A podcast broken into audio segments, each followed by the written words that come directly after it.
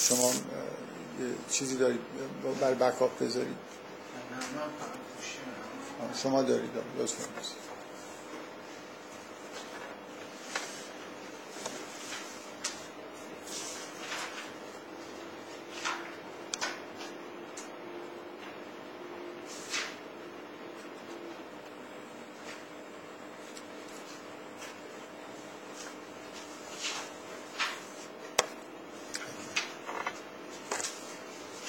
خب من تو این جلسه یه موضوع جدیدی رو می‌خوام شروع کنم و طبق عادت خیلی از جلسات شروع هر جلسه یه نکاتی مربوط به جلسه قبل یا جلسات قبلترم گفته میشه. مثلا یه نکاتی که تو یادداشتان بوده وقت نشده بگم یا حالا بعدا ممکنه به ذهنم رسیده باشه.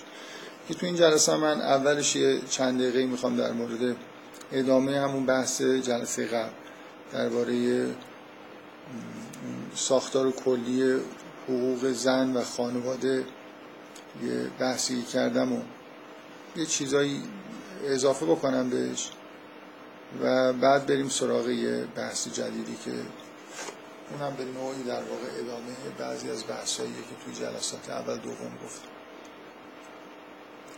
خب یه سوالی بعد از جلسه از من پرسیده شد که فکر می‌کنم بد نیست که توی این جلسه من یه اشاره به این سوال حالا یا حداقل به نکته ای که تو جواب سوال بود بکنم.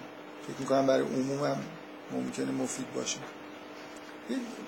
به جای اینکه سوال و جوابش رو بگم به طور خاص می‌خوام این نکته خیلی کلی بگم وقتی در مورد مسائل مربوط به احکام داریم بحث می‌کنیم. مثلا یه چیزی مثل احکام و احکام شریعت در مورد حقوق زنان و خانواده. من فکر می‌کنم واقعا یه نکته خیلی مهم. تو همه این بحث اینه که این تصور ابتدایی که چیزی که توی جوامع اسلامی دیده میشه نتیجه اجرای شریعت اینو بذاریم کنار. می‌دونید فکر می‌کنم همه بالاخره این حس رو دارن. الان به عنوان نمونه وقتی داریم در مورد حقوق زنان بحث می‌کنیم یه تصور ناخودآگاه اینه که همین چیزهایی که تو شریعت هست اجرا شده به اینجای رسیدیم که الان تو جامعه خودمون هستیم یا جامعه اسلامی دیگه است. مثلا فرض کنید الان حالا من کشور خودمون رو بذاریم کنار کشور عربی رو نگاه کنیم. خب به نظر می‌رسه که یه جور وحشتناکی زنان حقوقشون پامال شده است و رفتار خوبی هم با زنها نشده و نمیشه. و ناخداگاه انگار این حس وجود داره که اینا نتیجه اجرای شریعته. مثلا فرض کنید در عربستان که خیلی هم مقید هستن به مسائل شریعت یا همین در ایران. حالا اگه بگیم در عربستان میگن خب شاید اون شریعت تحریف شده است. مثلا اهل سنتی چیز دیگه ای فکر می‌کنن. در به نظر می‌رسه که زنان اونقدر هم در حکومت های اسلامی و در کشورهای اسلامی حق و حقوق نداشتن و ندارن. مثلا فرض کنید همون نکته که انتهای جلسه قبل پیش اومد.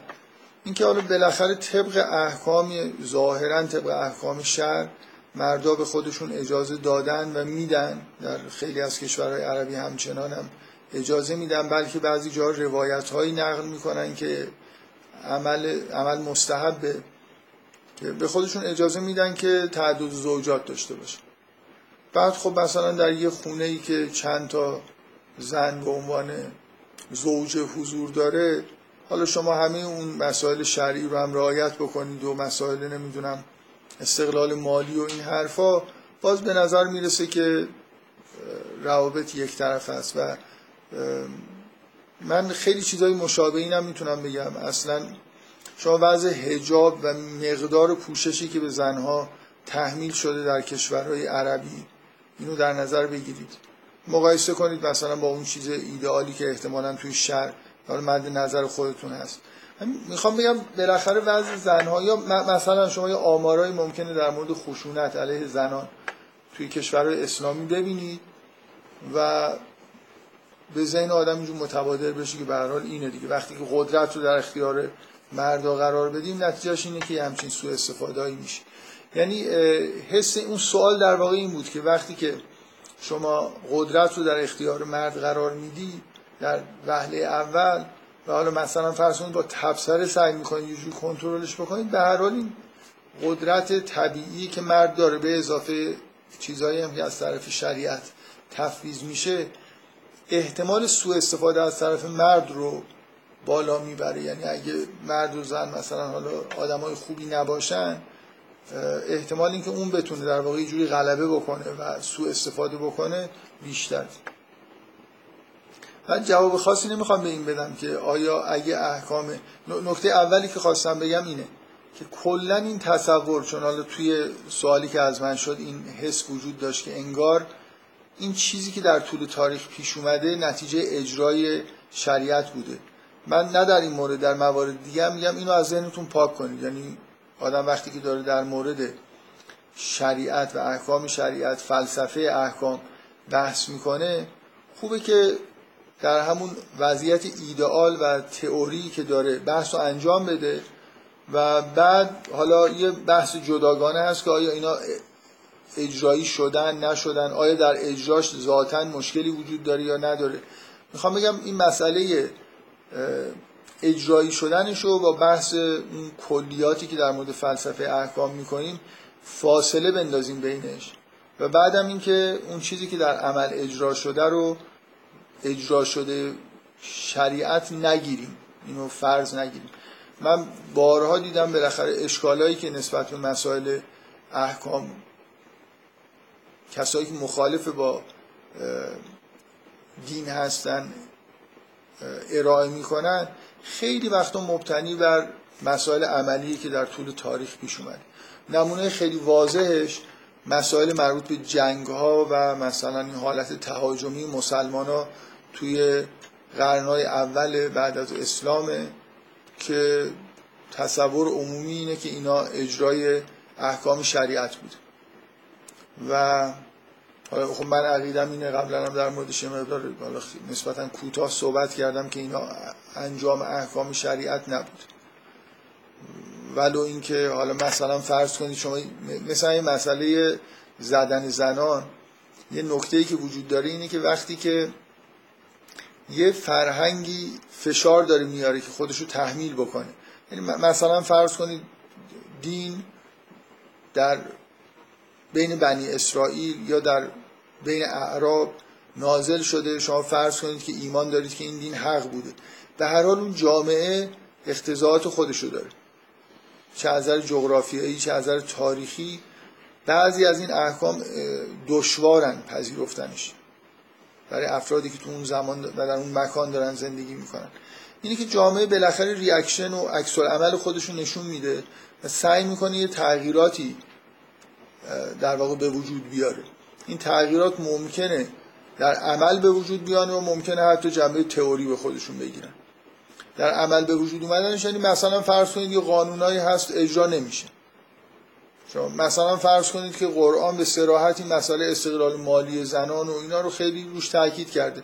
ولی شما ممکنه در خیلی از جوامع اسلامی در طول تاریخ برید ببینید که این استقلال وجود نداشته. هیچ وقت هم شاید گفته نشده که حکمی صادر نشده که این استقلال رو سلب بکنه. همینطوری بعضی از احکام اجرا نمیشن. شما این اصلا چیز هم نیست که ما در طول تاریخ مثلا خیلی قدیم برگردیم. شما در ایران یه انقلابی شد و یه قانون اساسی تصویب شد. خیلی سریع هم این قانون تصویب شد. قانون سال 58 تصویب شده ولی تا سال 76 یه اصلی که تو این قانون تحت عنوان شوراها تصویب شده بود هیچ وقت اجرا نشد. هیچ وقت هم کسی نگفت که این قرار نیست اجرا بشه. ولی انگار پتانسیل های موجود حالا به هر طریقی تو حاکمیت یا توی مردم چیزش وجود نداشت حسش وجود نداشت. حالا ممکنه حاکمیت. خیلی حسشو نداشته مردم هم فشاری نمی آوردن. بنابراین همینجور مسکوت مونده. من واقعا تا اونجا که ذهنم یاری میده تو دوران جنگ که هیچی. حال خیلی از چیزا به دلیل دوران اینکه دوران جنگی ممکنه اجرا نشده باشه کسی هم مشکلی نداشته. ولی تو دوران اولین رئیس جمهور که هشت سال طول کشیده بعد از جنگ دوران آقای هاشمی هم. من یادم نمیاد کسی خیلی فشار آورده باشه که چرا این قانون اجرا نمی‌کنه.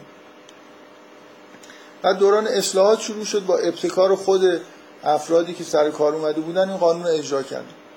قوانین دیگه هم تو قانون اساسی هست که اجرا نمیشه و یا هیچ وقت اجرا نشده یا الان اجرا نمیشه. هیچ وقت هم از نظر تئوری گفته نمیشه که این قوانین غلطن. ما نمی‌خوایم اجرا بکنیم. یه جوری فضا طوریه که خود به خود قانون حالا اشکالش اجراش مشکله یا مشکل زاست به هر حال مثلا فرض کنید یه اصلی تو قانون اساسی هست که کلا با سراحت و خیلی عمومی و کلی میگه که اجتماعات آزاده. ولی خب اجتماعات عملا می‌بینید که آزاد نیست. یعنی همیشه در مقابل هر نوع اجتماع سیاسی به هر حال یه چیزایی وجود داره استکاکایی وجود داره. یا مثلا فرض کنید یه چیز جالب اینه که در قانون اساسی سراحتا قید شده که آموزش و پرورش و آموزش کنن رایگانه. ولی خب واضحه که رایگان نیست دیگه. یعنی الان شما روز به روز اصلا ببینید اینکه رایگان نیست اینکه زیرمیزی هم که نمی‌گیرن. هر سال آموزش پرورش داره در مورد نرخ مدارس غیر انتفاعی و این حرفا اعلامیه و بخشنامه صادر می‌کنه. یعنی اینکه بالاخره یه مدارسی هستن پول می‌گیرن یا دانشگاه دارن پول می‌گیرن یه چیز تثبیت شده تو جامعه ماست.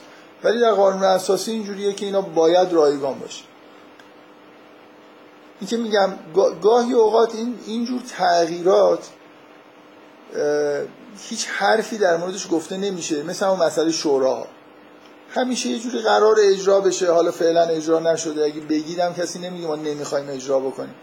ولی یه چیزایی مثل تجمعات و قانونی و نمی‌دونم مسئله پول گرفتن و اینا گاهگدار یه سری تبصره می‌خوره. یعنی وقتی خیلی واضحه که مخالف اون قانون داره عمل میشه یه جوری مثلا فرض کنید راهکارای چیز پیدا میشه دیگه. یعنی یه جوری بگن که این مثلا به این دلیل میشه اینو استثناء کرد از اون قانون.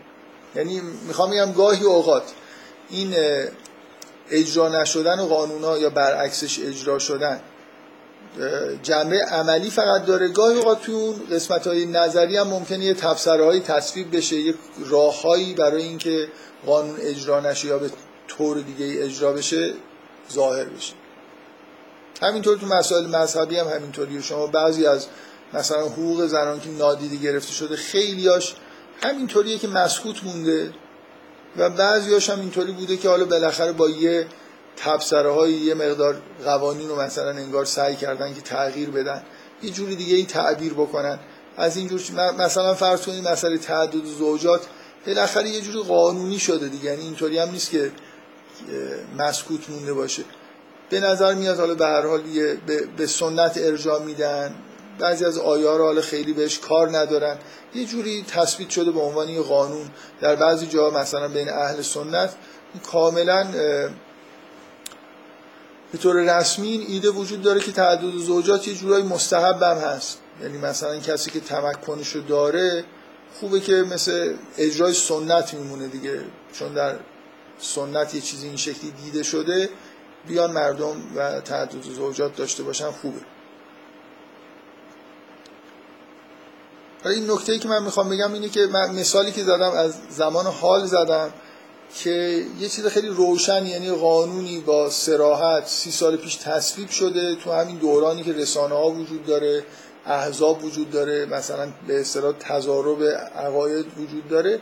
ولی باز می‌بینید که همین قانونم اجرا نمیشه و خیلی هم سر صدایی سر اجرا شدن نشدنش در نمیاد از کسی. چه برسه به اینکه حالا به هر یه قوانین بعد این قوانین با وضعیت جا... جامعه ما خیلی سازگار بود. این قوانین بشری افراد توی همین جامعه با تصوراتی که از آینده نزدیک و دور داشتن رفتن یه قانونی نوشتن. این خیلی فرق می‌کنه با اینکه شما تصور بکنید که قانون الهی 1400 سال پیش در بین مثلا قبایل عرب قرار اجرا بشه. بالاخره اون جوامع عکس های خودشون رو نشون دادن و چیزی که ما در طول تاریخ می‌بینیم به طور قطع یه ملغمه از یه سری سنت های موجود از نظر تاریخی و جغرافیایی و اون چیزیه که به عنوان شریعت نازل شده. در حداقل در اجرا هیچ شکی نیست که چیزی که اجرا شده یه درصدی از شریعت ممکنه باشه یا ظواهر شریعت و درصد خیلی قابل ملاحظه ای از سنت ها و اون به اصطلاح مختزیات زمان و مکانی که توش شریعت داشته اجرا میشه. برای همین هم است که شما در طول تاریخ و در طول جغرافیا که حرکت می‌کنید خیلی وقتا می‌بینید که قوانین شریعت نحوه اجراشون اینکه رو کدومشون بیشتر تاکید باشه یا کمتر تاکید باشه تغییر کرده و می‌کنه. اخلاق مثلا فرض کنید مردم حتی اینکه چه گناهانی می‌خوام از شریعت بیایم بیرون مسائل اخلاقی اینکه چه گناهانی گناهان بزرگتری شمرده بشن به طور عملی در توی جوامع اینا هم در طول تاریخ و جغرافیا تغییر می‌کنه. روحیه مردم. من یه بار این مثال زدم که شما همین اسلام با همین شریعت توی یه نقاطی از دنیا آدما خیلی آدمای صلح طلبی هستن مسلمان شهرت, شهرت دارن به صلح طلبی. در حالی که در جغرافیا و تاریخ دیگه مسلمان به شدت حالت تهاجمی و خشونت طلبی داشتن. اینکه این میزان خشونت اون چیزی که در شریعت از ما خواسته شده چجوری رفتار بکنیم تابعی نیست. یعنی نباید تصور بکنیم که اینا که خیلی خشن بودن یا اونا که خیلی آرام بودن از اینا بخوایم نتیجه در مورد شریعت بگیریم. شریعت مستقل ما می‌تونیم مطالعه بکنیم و اگه چیزی غیر از اینه که مثلا در جامعه عرب می‌بینیم باید بفهمیم که اون بقیهش نتیجه گرایش های خود اون جامعه بود. من مخصوصا مخصوصا در مورد حقوق زنان به شدت احساس می‌کنم که این مسئله وجود داره. مردها شریعت رو آموزش دیدن و آموزش دادن و استخراج کردن و بعد از اینکه معصومین رفتن بالاخره اجرای استنباط شریعت اجرای شریعت مردانه بوده. در نهایت صداقت و سلامت هم اگه قرار بوده اجرا بشه بازم مشکلاتی برای مردا توی درک و مثلا فرض کنید فهم احکام حتما پیش اومده. بعضی جاها ممکنه احساس بکنید که واقعا هیچ قصد و غرضی نبوده ولی خب یه به دلیل اینکه مردها احکامو میخوندن طور دیگه استنباط می‌کردن. حالا اون ذهنیت هایی که داشتن بالاخره توی استنباطاشون تاثیر میذاشته. چه برسه اینکه بالاخره قوانین در یه جوامعی به شدت مرد سالار قرار بوده پیاده بشه و طبعا بعضی از این احکام مثل همین استقلال مالی زنان و خیلی چیزهای دیگه اونجوری که باید با جامعه سازگار نبوده و کم کم حذف شده یا کم رنگ شده. این نکته در مورد احکام زنان خیلی وجود داره.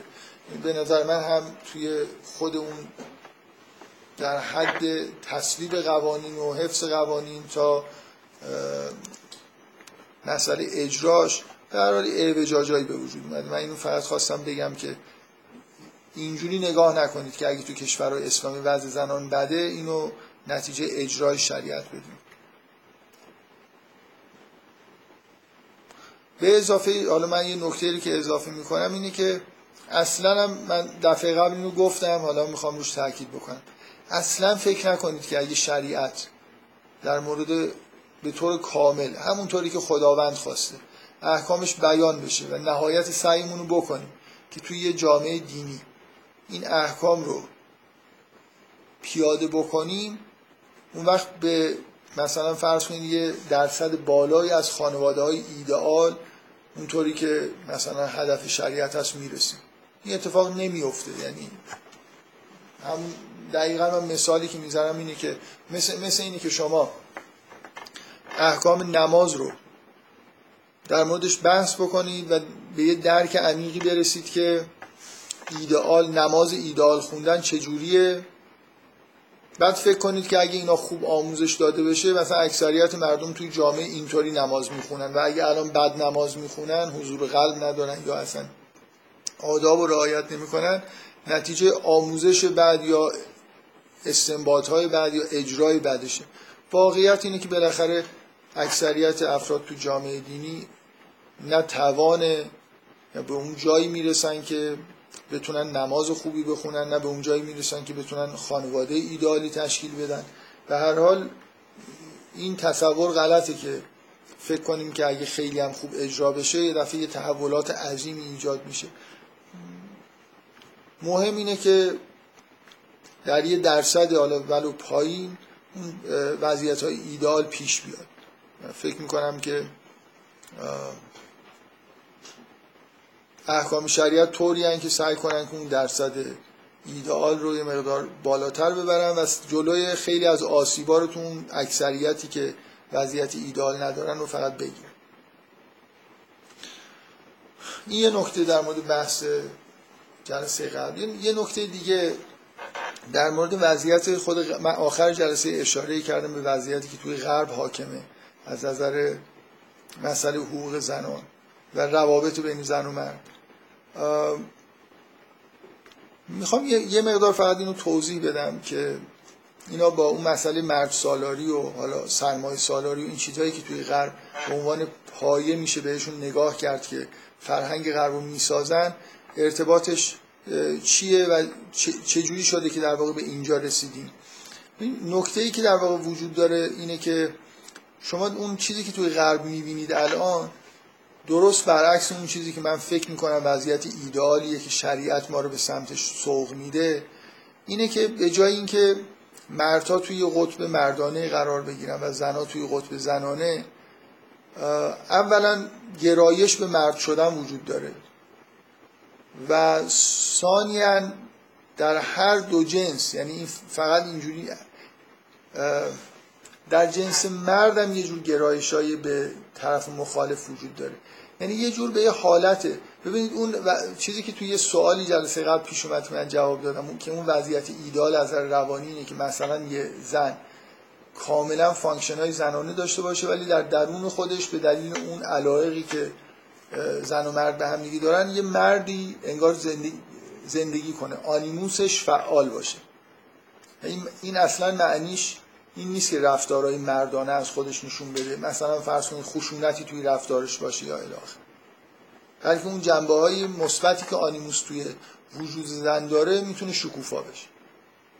چیزی که الان توی دنیا می‌بینید اینه که مردا و زنها مثل اینکه دیگه اون function های اصلی که باید اتفاق بیفته اتفاق نمیفته و مردا یه حالت های زنانه خیلی وقتا از خودشون ممکنه بروز بدن و زنها هم که اصولا به سمت این میرن که ارزش های مردانه رو بپذیرن و ارزش های مردانه رو در خودشون پیاده بکنن. یعنی به جای اینکه زنانه رفتار بکنن. و بذارید من طبق همون دوگانی قدرت و زیبایی یه توضیح ساده ای بدم. اینکه توی شرایط نرمال شرایط طبیعی اون چیزی که مثلا وضعیت ایدئاله میشه اینجوری تصور کرد که انگار قرار زن به شدت رفتار زنانه داشته باشه و قدرت رو به جای اینکه در خودش دنبال مثلا فرض کنید قدرت و اعمال قدرت باشه یه موجود قدرتمند بیرونی رو با خودش همراه کرده. یعنی مثلا فرض کنید به جای اینکه خودش امنیت خودش رو تأمین بکنه کسی رو به خودش علاقمند کرده که امنیت رو براش تأمین می‌کنه. بنابراین لازم نیست اون function caring مردانه رو اعمال بکنه نسبت به خودش یا نسبت به خانواده. بلکه یه سری function های مردانه انتقال پیدا می‌کنن از زن به سمت مردی که در کنارش داره زندگی می‌کنه. عینا همین حالت ها برای مرد هم پیش میاد. یعنی توی خانواده مرد از یه سری function های زنانه که ممکنه لازم باشه اجرا بکنه به نوعی چیز میشه؟ رها میشه این function رو می‌تونه به زن منتقل بکنه. وقتی که این رابطه این شکلی شکل نگرفت و سالهای سال همینجور 100 سال 200 سال گذشت توی جامعه که این شکلی شده طبیعیه که زنان وارد جامعه شدن حالا احتیاج به امنیت دارن احتیاج به این دارن که خودشون از خودشون مراقبت بکنن. طبعا مجبورن که موجودات قوی باشن. زن مجبوره که خودش در درون خودش یه چیزایی رو مکانیسمایی رو فعال بکنه خودش بتونه از خودش دفاع کنه. مثلا می‌بینید که زنها علاقمند میشن که دفاع شخصی یاد بگیرن نمی‌دونم. خیلی چیزا خیلی فانکشنایی که خود ممکنه عجیب و غریب باشه بالاخره زن به سمتش میره. یعنی به جای اینکه اینا رو منتقل بکنه به یه مردی که عاشقشه و مطمئنه که اون از این دفاع می‌کنه. اون این کارا رو براش انجام میده خودش باید تولید ثروت کنه خودش باید از خودش دفاع بکنه و بنابراین به یه وضعیتی می‌رسیم که زنها به جای اینکه این function ها رو منتقل کرده باشن و مثلا یه جوری animus شون به طریق طبیعی فعال شده باشه خودشون این وضعیت ها رو در واقع به عهده می‌گیرن. بنابراین دیگه رفتارش رفتارشون زنانه نیست. و خود این در واقع یه جوری تاثیر می‌ذاره که مردا به اینجور زنها هم علاقمند نمیشن و عشقی به وجود نمیاد. برای خاطر اینکه اون موجودی که تحت عنوان یه زن شما می‌بینید حالا یه ملغمه ای از بعضی از رفتارهای زنانه و بعضی رفتارهای مردان است. عینا این وضعیت در مردا پیش میاد منتها چون ارزش گذاری ها به سمت رفتارهای مردانه است طبعا مردا کمتر این وضعیت رو پیدا می‌کنه یعنی شما طبیعیه که توی جوامع غربی و کلا جوامعی که ارزش های مردانه حاکم شده انتظاری که دارید اینه که مردها خیلی به این وضعیت دچار نشن. شاید اقلیتشون باشن که function های زنانه رو به دلایلی که حالا میشه در مورد دلایلش بحث کرد از خودشون بروز میدن. ولی زنها اکثریت به طور غالب به این سمت کشیده میشه و توی یه همچین جامعه ای که شاید خوبه که به جای جامعه, جامعه مرد سالار اسم نر سالار یا نرین سالار بهتره برای اینکه یه جوری با اون مفهوم مرد سالاری به معنای حکومت مردان فرق کنه اینجا ارزش ها ارزش های مردان است و ارزش های زنان است که ارزش های سخیفی شمرده میشه و بهشون ارزش گذاری درستی نمیشه روشون.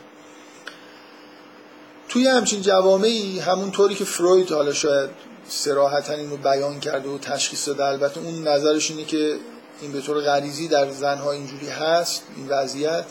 اینکه زنها به دنبال انگار مرد شدن هستن یه جور حس حسادت دارن نسبت به مردانگی. یه پدیده به وجود میاد. من می‌خوام روی این نکته تاکید بکنم اینجوری برگردم به یه بحثی که دو جلسه قبل کردم. یه پدیده در واقع به وجود میاد که زنها حس چیز نسبت به مردها حس به اصطلاح اخته کردن دارن به اصطلاح روانکاوانه. یعنی در این حالی که خودشون به دنبال قدرت هستن با تمام وجود سعی می‌کنن که ابزارهای قدرت رو از مردان بگیرن. یعنی از دیدن قدرت در خارج خودشون به نوعی وحشت دارن دیگه. میل دارن که قدرت دست خودشون باشه. مثل یه حالت رقابت میمونه منتها خب حالا یه خورده از روانی چیز پیچیده تریه. مثلا این وضعیت ترس از اختگی در مردان و عوضش میل انگار به اختگی در زنان. بین مادر و پسر می‌خوام یعنی اینجوری نیست که مسئله جنگ قدرت توی جامعه باشه. بین مادر و پسر زن با همسرش اینا پیش میاد.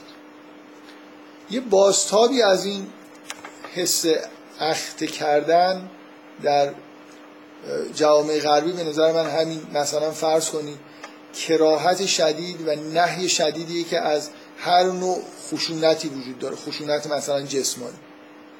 مثل این که من می‌خوام با استفاده از یه سری قوانین این بعضی از فعالیت های مردانه رو متوقف بکنم. این یه جور خاصیه که به طور انحرافی توی جامعه به وجود میاد. حالا از طرف زنها ممکنه به وجود بیاد و بعدا توی جامعه کلا نش پیدا بکنه حتی در مردان منتقل بشه. یه چیزی وجود داره. توی من دقیقا یه توصیفی اگه بخوام بکنم اینه که تمایلی که وجود داره توی غرب در حال حاضر اینجوریه که قدرت به جای اینکه در آهاد مثلا مردها اختیاراتی داشته باشن توی مثلا فرض کنید خانواده یا هر جا و بتونن اون چیزی که هستن رو ذاتن. یعنی مثلا یه جلوه ای از قدرت رو به طور کامل متجلی بکنن. اون اتفاقی که توی غرب میفته اینه که قدرت متمرکز میشه توی حاکمیت سیاسی. یا توی اون حاکمیتی که در اجتماع وجود داره. کلا مردم از زن و مرد یه جوری حالت به اصطلاح اختگی بهشون اعمال میشه از طرف حاکمیت. یعنی اختیارات از مردم سلب میشه. مثل همین ببینید این وضعیت های من شاید واقعا توضیح دادن اینا احتیاج به زمان و تمرکز بیشتری برای من داره. ولی سعی می‌کنم حالا با همین مثالهایی که قبلا زدم چیزایی که واضحه اینو تقریب به ذهن بکنم براتون.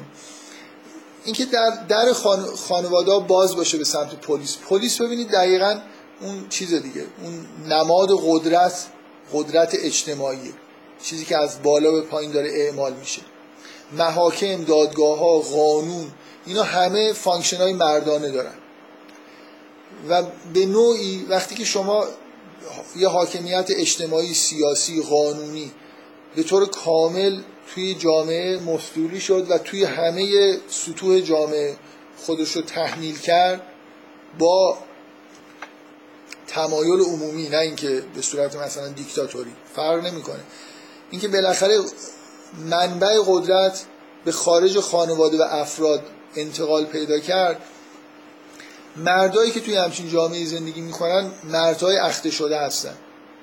مردایی که توانایی های خودشون رو به معنای واقعی کردن نمی‌تونن بروز بدن. حتی توی محافل خصوصی مثل خانواده هم دچار مشکل هستن. یعنی همیشه انگار از بیرون روشون یه کنترلی هست از بیرون روشون یه نظارت هایی صورت می‌گیره و توانایی و اختیاراتشون رو محدود می‌کنه. شما همین که مثلا فرض کنید در خانه باز به سمت پلیس اگه مثلا یه نفر زنگ بزنه از کودک همسر هر کدوم از زوجین زنگ بزنن بیرون پلیس می‌تونه بیاد مثلا فرض کنید دخالت بکنه.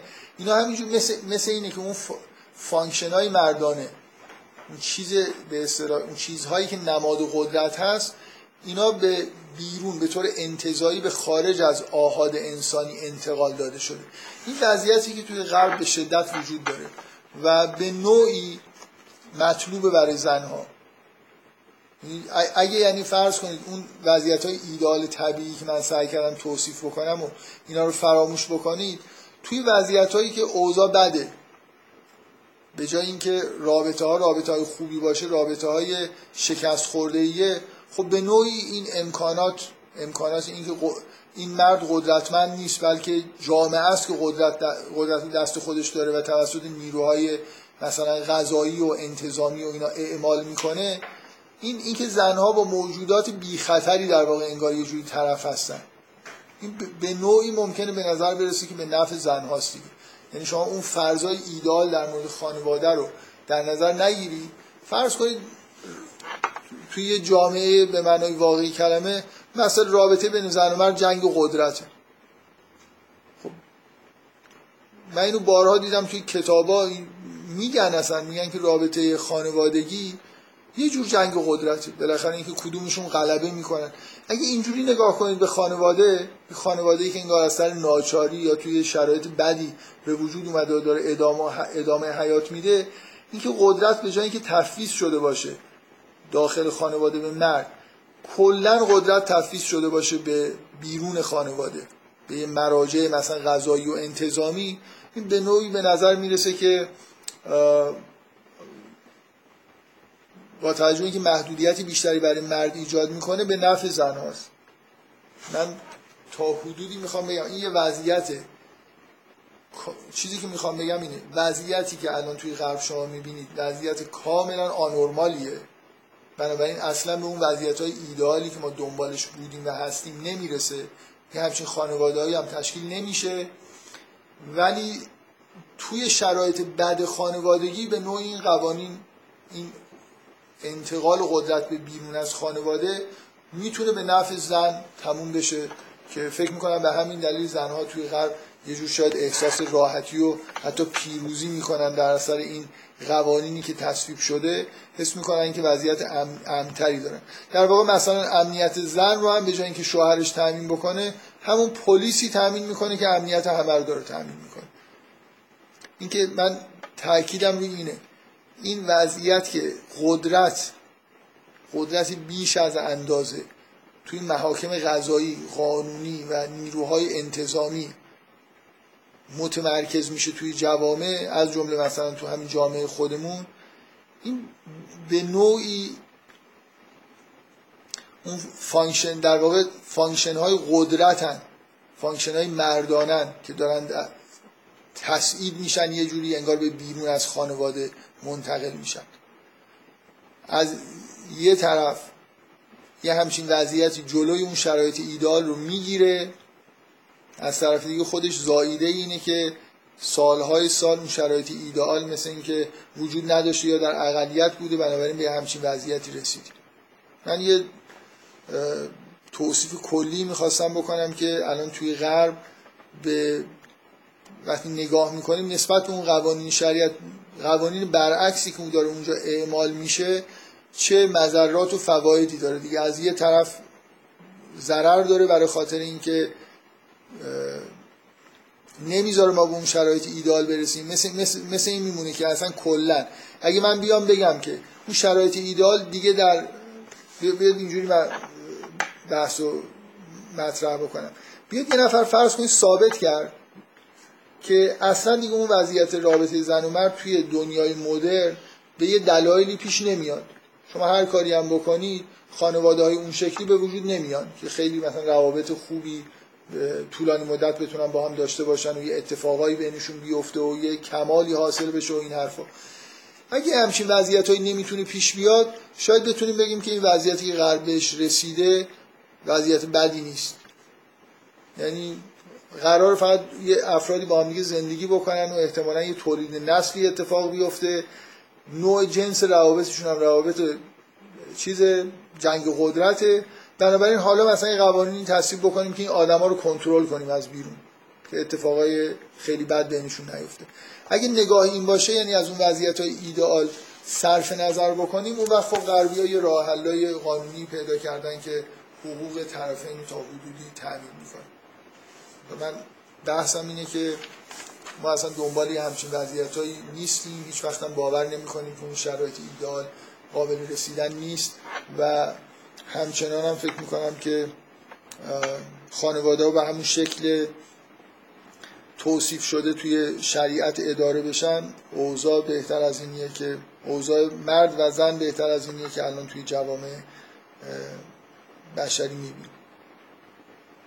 حالا این دو تا, دو تا نکته بود که یکی در اثر یه سوالی که هم در اثر اینکه یه چیزی قرار بود بگم که وقت نشد فکر کردم که ابتدای این جلسه مطرحش بکنم. با تو این جلسه موضوعی که حالا به نوعی به ادامه بحث‌های اولیه‌ای که توی جلسه اول و دوم بیشتر در موردش صحبت کردم می‌خوام مطرح بکنم. یه مدار می‌خوام درباره مسئله روحانیت کنم توی ادیان صحبت بکنم. که مط... مطمئنا توی سوره های اولیه قرآن که موضوع اهل کتاب مطرحه و همینطور در به طور پراکنده بعدش در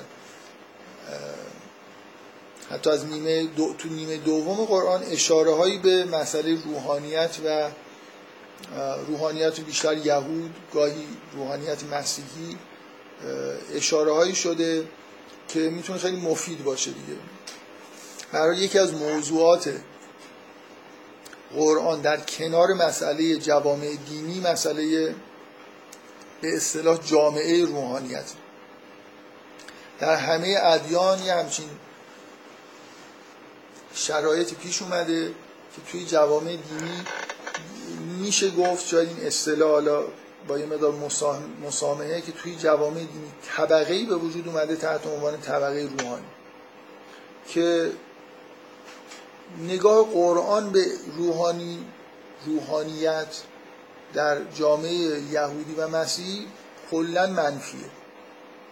و من فکر می‌کنم همونجوری که نگاه نسبت به خود جامعه دینی تا حدود زیادی منفیه. یعنی نه اینکه جامعه دینی بده اینکه خیلی نباید امید داشته باشید که جامعه دینی جامعه ایدئالی باشن. توشون اتفاقای خوب میفته اتفاقای خیلی بدم میفته همینطور در مورد جامعه روح... طبقه روحانی در جوامع دینی هم نگاه قرآن شاید نسبت به خود جامعه دینی حتی منفی تر شما تقریبا هر جایی که اشاره میشه به روحانیت یهود به شدت حالت انتقاد وجود داره. بنابراین اگه ما ملاکمون همینجوری ذهنیتمون از قرآن گرفته باشیم کلا یه فضای منفی نسبت به طبقه روحانی و کاری که توی یه جامعه دینی می‌کنن تو ذهنمون شکل می‌گیره. من یه مقدار می‌خوام در مورد این مسئله و حالا با تطبیقش توی این دورانی که اسلام بوده و روحان همه تقریبا شاخه که اسلام پیدا کرده اهل سنت تشیع هم همه بالاخره به نوع یه قشر روحانی و فقیه و اینا داشتن. می‌خوام یه خورده در مورد این مسئله به طور کلی و تطبیقش توی جوامع اسلامی صحبت بکنم. به نظر میاد طبق همون ایده کلی ما باید انتظار داشته باشیم که همون مشکلاتی که برای روحانیت مثلا یهود پیش اومد برای روحانیت مسلمون هم پیش اومده باشه و نشانه هایی داشته باشه. حالا من یه مقدار برای با جزئیات سعی می‌کنم که بعضی از نکات مثبت و منفی بیشتر منفی که در مورد روحانیت وجود داره رو در موردش صحبت بکنم. الان ما تو شرایطی هستیم که خب به نظر میاد اصلا صحبت کردن درباره روحانیت یه جور به سیاست هم ربط پیدا می‌کنه. یعنی به نظر میاد که روحانیون یه بخش عمده از مسائل سیاسی رو تو دست خودشون توی دوران بعد انقلاب گرفتن. بنابراین مثلا انتقاد از روحانیت جور انتقاد از مسائل سیاسی هم هست. و من هدفم اینه که بیشتر به اون روحانیت به عنوان یه طبقه که در طول تاریخ تشکیل شده و حالا function هایی که داشته و می‌تونسته داشته باشه. اینا اشاره بکنم. ولی ممکنه به به عنوان مثال به بعضی از مسائل روزمره یه اشاره داشته باشه. امیدوارم که هر بحث جنبه سیاسی پیدا نکنه جنبه دینی پیدا بکنه. شما در علاوه بر این نگاه منفی که توی قرآن نسبت به روحانیت یهود و روحانیت مسیحی وجود داره که مثلا فرض کنید مسئله تحریف دین معمولا به اینا ارجاع پیدا می‌کنه یعنی اینا عامل تحریف دین معرفی میشن. حتی در قرآن اشاره میشه که اینا از طرف خودشون کتاب می نویسن و میگن این کتاب خداست. از این چیزا توی قرآن زیاد در مورد یا مثلا فرض کنید که اموال مردم رو می‌گیرن و می‌خورن و از این حرفا چیزایی توی قرآن می‌بینید که یه فضایی میگن منفی داره. تو روایات شما یه مثلا روایات شیعه یه روایات معروفی هست که مثلا میگه وقتی که امام زمان ظهور می‌کنه اول با روحانیون درگیر میشه و اینا رو می‌کشه و از این حرفا. یعنی کلا توی روایات هم نسبت به آینده روحانیت یه چیز خیلی درخشانی انگار پیش بینی نشد. حالا من یه مدار در مورد کلا مسئله روحانیت توی ادیان و به طور خاص در مورد اسلام یه بحثایی می‌خوام مطرح بکنم که امیدوارم مفید باشه. اینا در ادامه بحثای جلسات اول منه که مثلا یه بار در مورد این صحبت کردم که کلا وقتی قرآن می‌خونیم فضایی که تو ذهنمون ایجاد میشه اینه که همه ما انگار مثل پیامبرانی که توی جوامعی به دنیا می اومدن که نیاز داشتن به اینکه از صد انگار یه خرافاتی بگذرن تا به توحید برسن. این شرک رو کنار بزنن تا به توحید برسن. من فکر کنم همه آدمای دنیا هر جا که متولد بشن بالاخره باید این کار رو انجام بدن که از یه سری در واقع تعلیمات و تربیت های نادرستی که تو اون جوامع هست. که ممکن حال جنبه موضعی جغرافیایی داشته باشه یا مربوط به تاریخ تولد آدما بشه اینا رو کنار بزنن تا در واقع به اون اعتقاد توحیدی پاکی که باید برسن دست پیدا بکنن. و قرآن چیز ماست قرآن واقعا اون وسیله اصلی ماست برای اینکه سعی کنیم از این تلقینا و تربیت های نادرست دینی و حتی غیر دینی در طول زندگیمون داشتیم یه جوری فراتر بریم. واقعا شاید ضرورت وجود یه همچین کتابی با این گستردگی و مثالا و داستانا و اینا اینه که ذهن ما رو یه جوری بکنه از این شرایطی که توش متولد شدیم و ببره به سمت یه فضایی که باید توش در واقع زندگی بکنیم. من یه بار در مورد این صحبت کردم که خیلی مهمه که خوندن قرآن چون شامل سری داستان هاست شامل سری شخصیت هاست تجربه زندگی به آدم منتقل می‌کنه. یعنی اینجوری نیست که یه مجموعه احکام و قواعد کلی یا گزاره های کلی در قرآن اومده باشه. شما همونطوری که با آدمایی توی زندگیتون آشنا میشید. یا توی جامعه متولد میشید و ازش تاثیر می‌گیرید در قرآن هم با آدمهای آشنا میشید و توی انگار جوامعی نفس می‌کشید که جوامعی هستن که با جامعه که شما توش هستید فرق می‌کنن و یه جوری حالا ایدئالن یا مدل هایی هستن از جوامع فاسد که می‌تونن روی ما در واقع تاثیر مثبتی بذارن نظر اینکه انگار تجربه کسب می‌کنیم. خب حالا بذارید من اول یه نکته ب...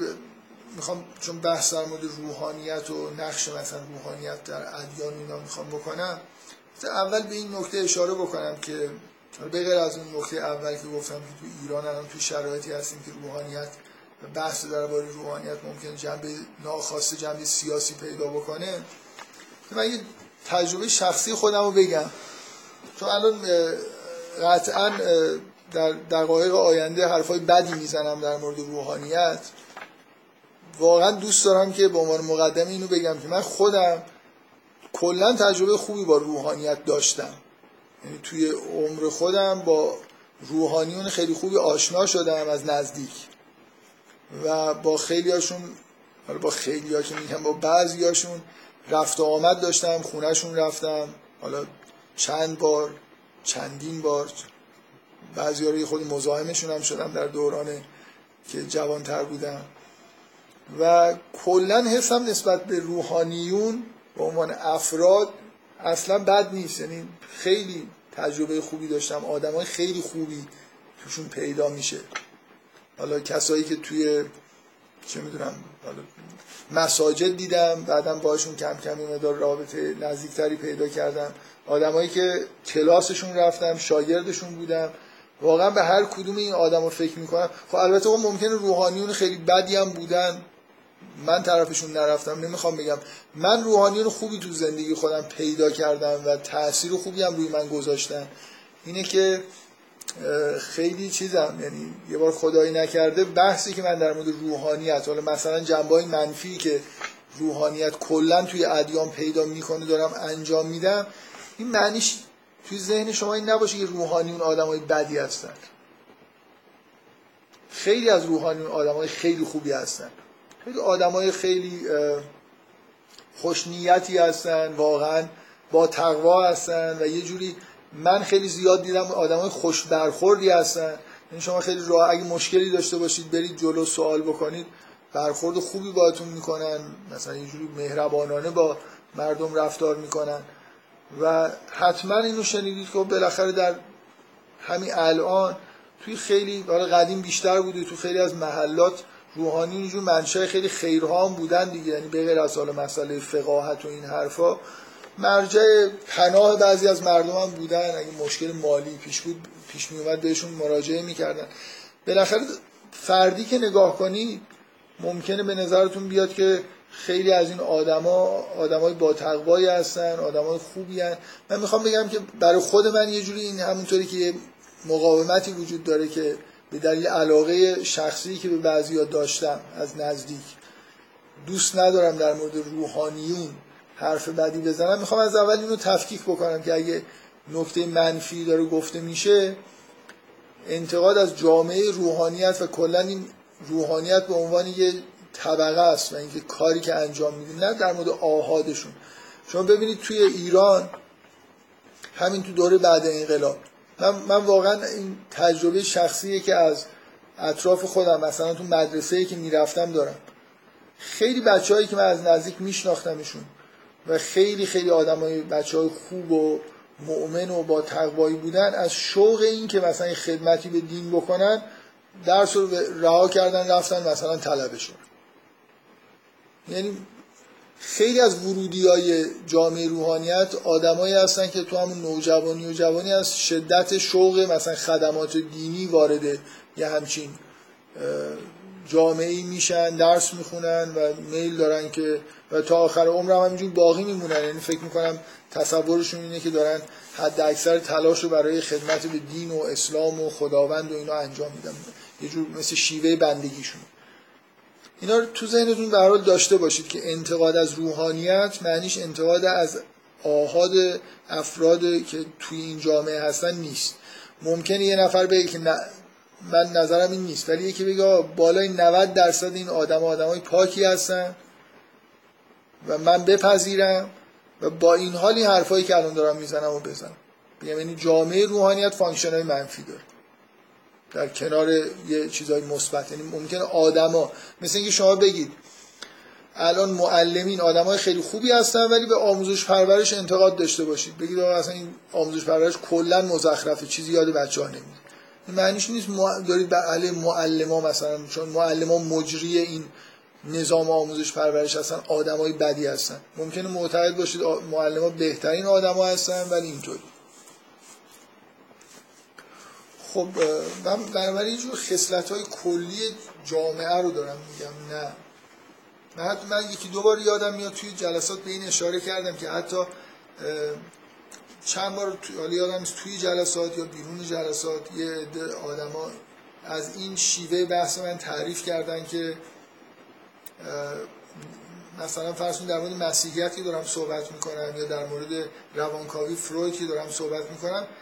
نهایت سعیمو می‌کنم که برم تو جلد این کسایی که به این عقاید واقعا معتقدن و با تمام وجود انگار که دارم از طرفشون صحبت می‌کنم و دفاع می‌کنم بحث و مطرح بکنم.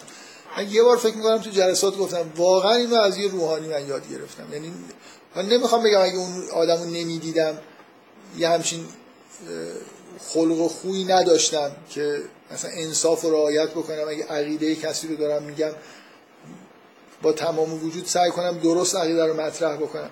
ولی خودم تو تجربه شخصیم مثلا دبیرستان که می‌رفتم دوم سوم دبیرستان بودم توی کلاسی شرکت کردم که مهمترین چیزی که یکی از چند تا نکته مهمی که از اون کلاس رو من تاثیر گذاشته این بود که هر وقت یه دانشجوی سوال می‌پرسید و من گاهی واقعا یه نفری سوالی می‌پرسید به نظرم سوال مبتذلی میومد این روحانی که اون کلاس رو اداره می‌کرد اون سوال رو چنان دوباره تکرار می‌کرد با قدرت و مثلا منطقی تر از اونی که اون خود اون آدم به نظرش رسیده بود و گفته بود که جواب دادن سوال سخت می‌شد. یعنی من اون یارو که سوال می‌کرد ایشون جوابش می‌دونستم ولی این وقتی تکرار می‌کرد مثلا سعی می‌کرد با نهایت و قدرت بگه ایشون منظورش اینه بعد واقعا مثل اینکه خودش به مخمسه انداخته. حالا جواب دادنش یه خورده بیشتر طول می‌کشید. ممکن بعضیا دیدید یه نفر سوال خیلی جدی و خوبی می‌پرسه ولی توی حرفاش مثلا یه تاریخی رو اشتباه میگه. قند می‌کنن که نه شما نمی‌دونی اصلا اونجوری نبوده و اینا رد میشن میرن.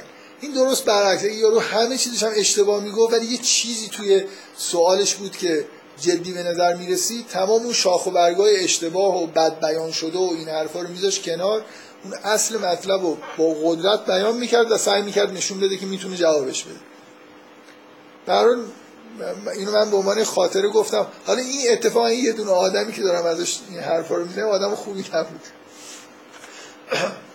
نسبت به یعنی من هیچ علاقه شخصی بهش نداشتم و ندارم. نمی‌دونم اصلا الان حقیقتش نمی‌دونم در قید حیات هست یا نه. خیلی چیزای بد در موردش شنیدم. ولی دقیقا اینجوری بود دیگه. پرورش پیدا کردن همین مکتب های مثلا این حوزه های علمیه بود که توش یه نوع اخلاق های علمی و سنت های علمی خیلی با ارزش وجود داشته و داره. مثلا شما احتمالا می‌دونید حالا تو ایران یه مقدار منقرض شده ولی نجف همچنان اینطوری هست. این سنت مباحثه. یا همین سنتی که سوال خیلی آزاد دیگه. گاهگداری توی کلاس های طلبگی طلبه چنان به پروپای مثلا مدرس میپیچه و سوال می‌کنه که انگار تو اون لحظه شما وارد بشید فکر می‌کنید این کافره. مثلا فرض کنید یارو اثبات وجود خدا کرده کلاس فلسفه گذاشته یا یه مسائلی در مورد نبوت و اینا داره میگه کاملا مخالفت می‌کنه و هیچ به هیچ کی بر نمی‌خوره. توی خود فضای مثلا علمی حوزه ها و اینا این مسئله سوال و جواب کردن و اشکال کردن چیز خیلی طبیعیه و آدما با سه صدر زیاد برخورد می‌کنن فکر می‌کنن با سه صدری, صدری بیشتر از اون چیزی که تو دانشگاه های ما متداول من واقعا خیلی تو دوره دانشجو خیلی این تجربه رو بارها کسب کردم و از یه دم شنیدم که استادا چطور سرکوب می‌کنن. سوالا رو گاهی اوقات. یعنی وقتی که من یادم یه استاد خوب حالا این یه موردی که دارم تو ذهنم اومده یکی از استادای خوب دانشگاه فنی دانشگاه تهران بود که دانشجوها می‌گفتن این کلا اخلاقش اینه. همون جلسه اول که میاد یکی دو نفر که سوال می‌پرسن چنان مسخرهشون می‌کنه که تو هیچی نفهمیدی و این سوالت نشون میده که فلان درسم نفهمیدی و اصلا چرا اومدی اینجا نشستی. این کاری که تا آخر ترم میگه هیچی سوال نمی‌کنه سر کلاس. حالا اینکه نیتش خوبه بعد و حوصله نداره. ولی اون آدم خیلی باسوادی بود که من همون موقع هم رفت خارج از کشور آدم کلا نظر علمی خیلی آدم موفقی بود. ولی سنت این که مثلا استاد بیاد خیلی وقت بذاره برای سوال جواب دادن اینا واقعا توی ایران نیست. اینجا به دلیل اینکه حالا مثلا نظام اینجوری یه ترم محدود یه ساعت ها محدود یه سیلابس خیلی روشنی در اختیار استاد هست که باید درس بده. شاید بشه یه مقدارم به این سنت ها از اینجا اومده که استاد اگه بیان خیلی هم حالا به دانشجو امکان سوال دادن سوال پرسیدن بدن اونقدر هم موفق نمیشن که مطالبتون وقت محدود بگم خب این مقدمه من بود که لازم دیدم بگم که از یه جهاتی مدیون بعضی از روحانیون هستن برای همین خب به اشخاصشون احترام می‌ذارم ولی مانع از این نیست که آدم قرآن که می‌خونه یه انتقادایی در مورد روحانیت می‌بینه و بعد شنیده که اینا همه در جوامع اسلامی هم پیش میاد به این فکر نکنه که رگه های این انحراف ها رو اینجا پیدا بکنه و تذکر بده. آقا من یه نکته توی جلسه توی جلسه دوم فکر می‌کنم یا جلسه اول گفتم دوباره تکرار می‌کنم. این خیلی اشتباس که فسادهایی که تو جامعه دینی دیده میشه رو ما بگیم که مسئولش و عاملش روحانیون هستن. با مثلا فرض کنید ما الان توی جامعه دینی در ایران زندگی می‌کنیم انحراف های زیادی وجود داره در نحوه عزاداری گرفته تا عبادت ها نمی‌دونم هزار تا چیز. شما الان یه فرد مسلمانی که اینجا تربیت میشه رو با یه وضعیت ایدال مقایسه کنید نقص های خیلی زیادی توی تعلیمات و اینا می‌بینید. مثلا من بارها تاکید کردم اینکه چه گناهانی عملا بزرگ دانسته میشن نه در حرف. توی جامعه مثلا فرض کنید دروغه یا نمی‌دونم بیهجابیه خیلی به هم ریختگی وجود داره. یعنی به نظر میاد که اون چیزی که مردم باش تربیت میشن کاملا انحرافیه. در دین یه چیزایی مهمتره در حالی که برای مردم مهم نیست. عوضش چیزایی تو دین اهمیت کمتری داره برای مردم خیلی مهمه. اینکه فکر کنیم که همه اینا در اثر مثلا فرض کنید عملکرد بد روحانیون به عنوان متولیای بیان دین به وجود اومده اشتباس. در واقع یه جوری شاید در اکثر موارد روند برعکسه. یعنی انحراف ها و یه وضعیت توی مردم وجود داره که انکاس پیدا می‌کنه. حالا روحانیون هم بعضی حرفا رو نمی‌زنن یا بعضی از حرفا رو مثلا ممکنه به شکل دیگه ای بگن.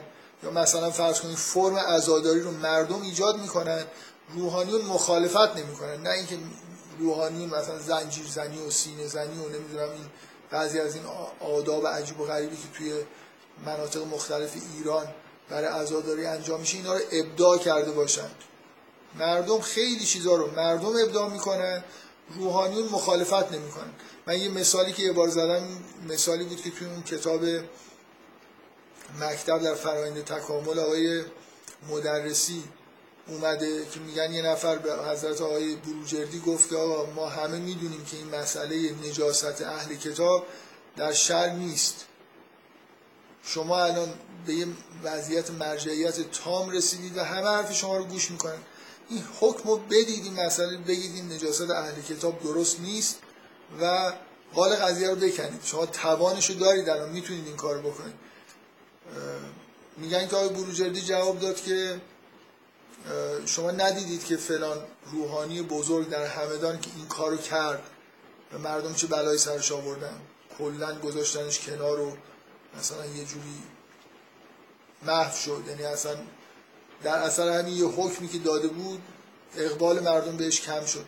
خب مثلا آقای بروجردی در واقع چیزش اینه که اگه من خیلی بخوام با بعضی از این اخلاق و آداب مردم یا مثلا عقایدی که پیدا کردن مبارزه بکنم خود همین مرجعیت تامی که من دارم ازش استفاده می‌کنم یه سری اصلاحات انجام میدم همینو از دست میدن بنابراین باید احتیاط کنم. یعنی این شکل واقعا وضعیت مردم اینجوری نیست که فکر کنید الان مثلا یه روحانی پیدا بشه بیاد بگه که آقا این مراسم آشورا رو اینجوری برگزار نکنید اونجوری برگزار بکنید همه تابع روحانیت باشن. مردم تا حدودی تابع روحانیت هستن. یعنی اتفاقی که میفته اینه اگه یه روحانی این حرفو بزنه اقبال این مردم به این آدم کم میشه میرن سراغ کسی که این حرفا رو نمی‌زنه. یعنی اینکه کدوم بخش روحانیت کدوم آدما تقویت میشن مقلد بیشتری پیدا می‌کنن یه مقدار به حرفایی که می‌زنن ربط داره.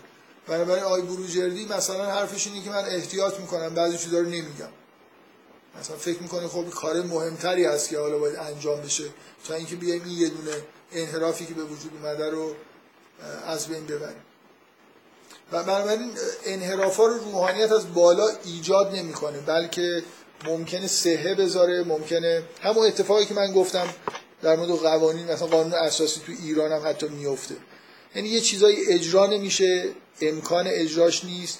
و بعد کم کم فراموش میشه حتی ممکنه یه تفسیرهای قانونی هم اضافه بشه که خب اون چیزایی که اضافه میشه ممکنه بگید که اگه وجه اخلاق و آداب و انحرافایی که تو جامعه دینی هست به نوعی جنبه قانونی پیدا کنه یعنی روحانیت بیاد مثلا فرض کنه روایت بسازه یا نمی‌دونم حکم صادر بکنه تایید بکنه اینجا تفسیر روحانیت. اگه انحرافی رو تبدیل به قانون بکنه وگرنه اینکه مبارزه نمی‌کنه و این حرفا این بحث جداست بالاخره. نمیشه گفت که روحانیت انحراف رو به وجود آورد. خب بذارید من اول از اینجا شروع بکنم که در مورد عملکرد روحانیت در طول تاریخ اگه بخوایم یه ارزش گذاری بکنیم چه بذارید از اینجای بدتر شروع بکنم. از این نکته شروع بکنم که اینو توی متون انتقادی نسبت به روحانیت مثلا فرض کنید آثار آقای محسن کدیبر که خودش روحانیه ولی نسبت به جامعه روحانیت انتقادایی داره و بیان می‌کنه. شما یه چیزی رو مرتب میشنه من هیچ وقت ندیدم ایشون توضیح بده. من من می‌خوام توضیح بدم. ایشون بارها تو حرفاش اینو میگه که طبقه روحانیت به عنوان طبقه اجتماعی از زمان سی... میگه که از 300 سال بیشتر سابقه نداره. ما چیزی تحت عنوان روحانیت به این معنایی که الان داریم طبق گفته آقای کدیور از 300 سال به قبل نداشتیم. من می‌خوام سعی کنم بگم که منظور ایشون چیه. چون به نظر میاد مثلا خب اگه مثلا که فقیه نداشتیم که فقیه خب از اول داشتیم. از قرن حداقل از قرن سوم چهارم هجری ما رسما فقهایی داریم. اول محدثینی داریم بعد کم کم میشه گفت واقعا آدمایی پیدا شدن که دیگه رسما میشه بهشون گفت فقیه. مثلا شیخ توسی دیگه محدث نیست فقیه. بنابراین اگه منظور از این که روحانیت سابقه بیشتر از مثلا سه قرن چهار قرن نداره اینی که فقه وجود نداشته و فقها وجود نداشتن که این اشتباس و مطمئنا آقای کدیبرم می‌دونه که این حرف اشتباس اینجوری نیست که مثلا فرض کنید شیعه هیچ افراد روحانی و مثلا متخصص دین نداشته بعدا یه دفعه در زمان صفوی مثلا پیدا کرد. من تصورم اینه که این حرف حرف درستیه حرف دقیقیه و من اینجوری میفهممش که منظور ایشون اینه که روحانیت طبقه اجتماعی نبوده و از 300 سال 400 سال قبل به این وره که ما یه طبقه در جامعه مثلا ایرانی طبقه ای تحت عنوان طبقه روحانی داره مثلا اینکه عده آدم از بقیه جدا شدن این نیست که لباسشون الان که شما الان شما ایران رو نگاه کنید ما کاملا یه آدم هایی داریم که اینا با بقیه فرق دارن دیگه. لباسشون هم حتی فرق داره. مراحلی که طی می‌کنن مدرک علمی که می‌گیرن اینا هم از یه کانالاییه از یه جوری که مردم عادی مثلا اونجوری درس نمی‌خونن و اون درس ها رو نمی‌خونن اون لباس رو نمیپوشن و الاخر مشاغلی که به عهده می‌گیرن مثل مثلا فرض نماز خوندن در مساجد و این حرفا چیزای اختصاصی. مثلا لباس مهم نیست. اون چیزی که فکر می‌کنم مد نظر آقای کدی است به عنوان نظر جامعه شناسانه اینه که شما وقتی حرف از یه طبقه اجتماعی می‌زنید طبقه اجتماعی باید یه چیز داشته باشه. هویت اقتصادی داشته باشه. جدا منظور ایشون اینه که روحانیت اونطوری که الان هویت اقتصادی داره در جامعه ما در جوامع مثلا قبل از سه چهار قرن این هویت رو نداشته. یعنی اینجوری نبوده که روحانیت درآمد داشته باشه از طریق روحانی بودن. مثلا فرض کنید شیخ توسی خب یه آدمیه یا مثلا شیخ در همون زمان شیخ مفید یا مخصوصا فکر می‌کنم سید رزی و سید مرتزا اینا آدم های پولداری بودن. مثلا اینجوری نبود که بیان به عنوانی که روحانی اصلا فتوا میدن پول بگیرن. درآمد نداشتن از طریق روحانیت. من تصورم اینه که حتما یه جای آقای کدیور منظور خودش توضیح داده. من فکر می‌کنم منظورشون اینه ولی اگه نباشم خب منظور من اینه.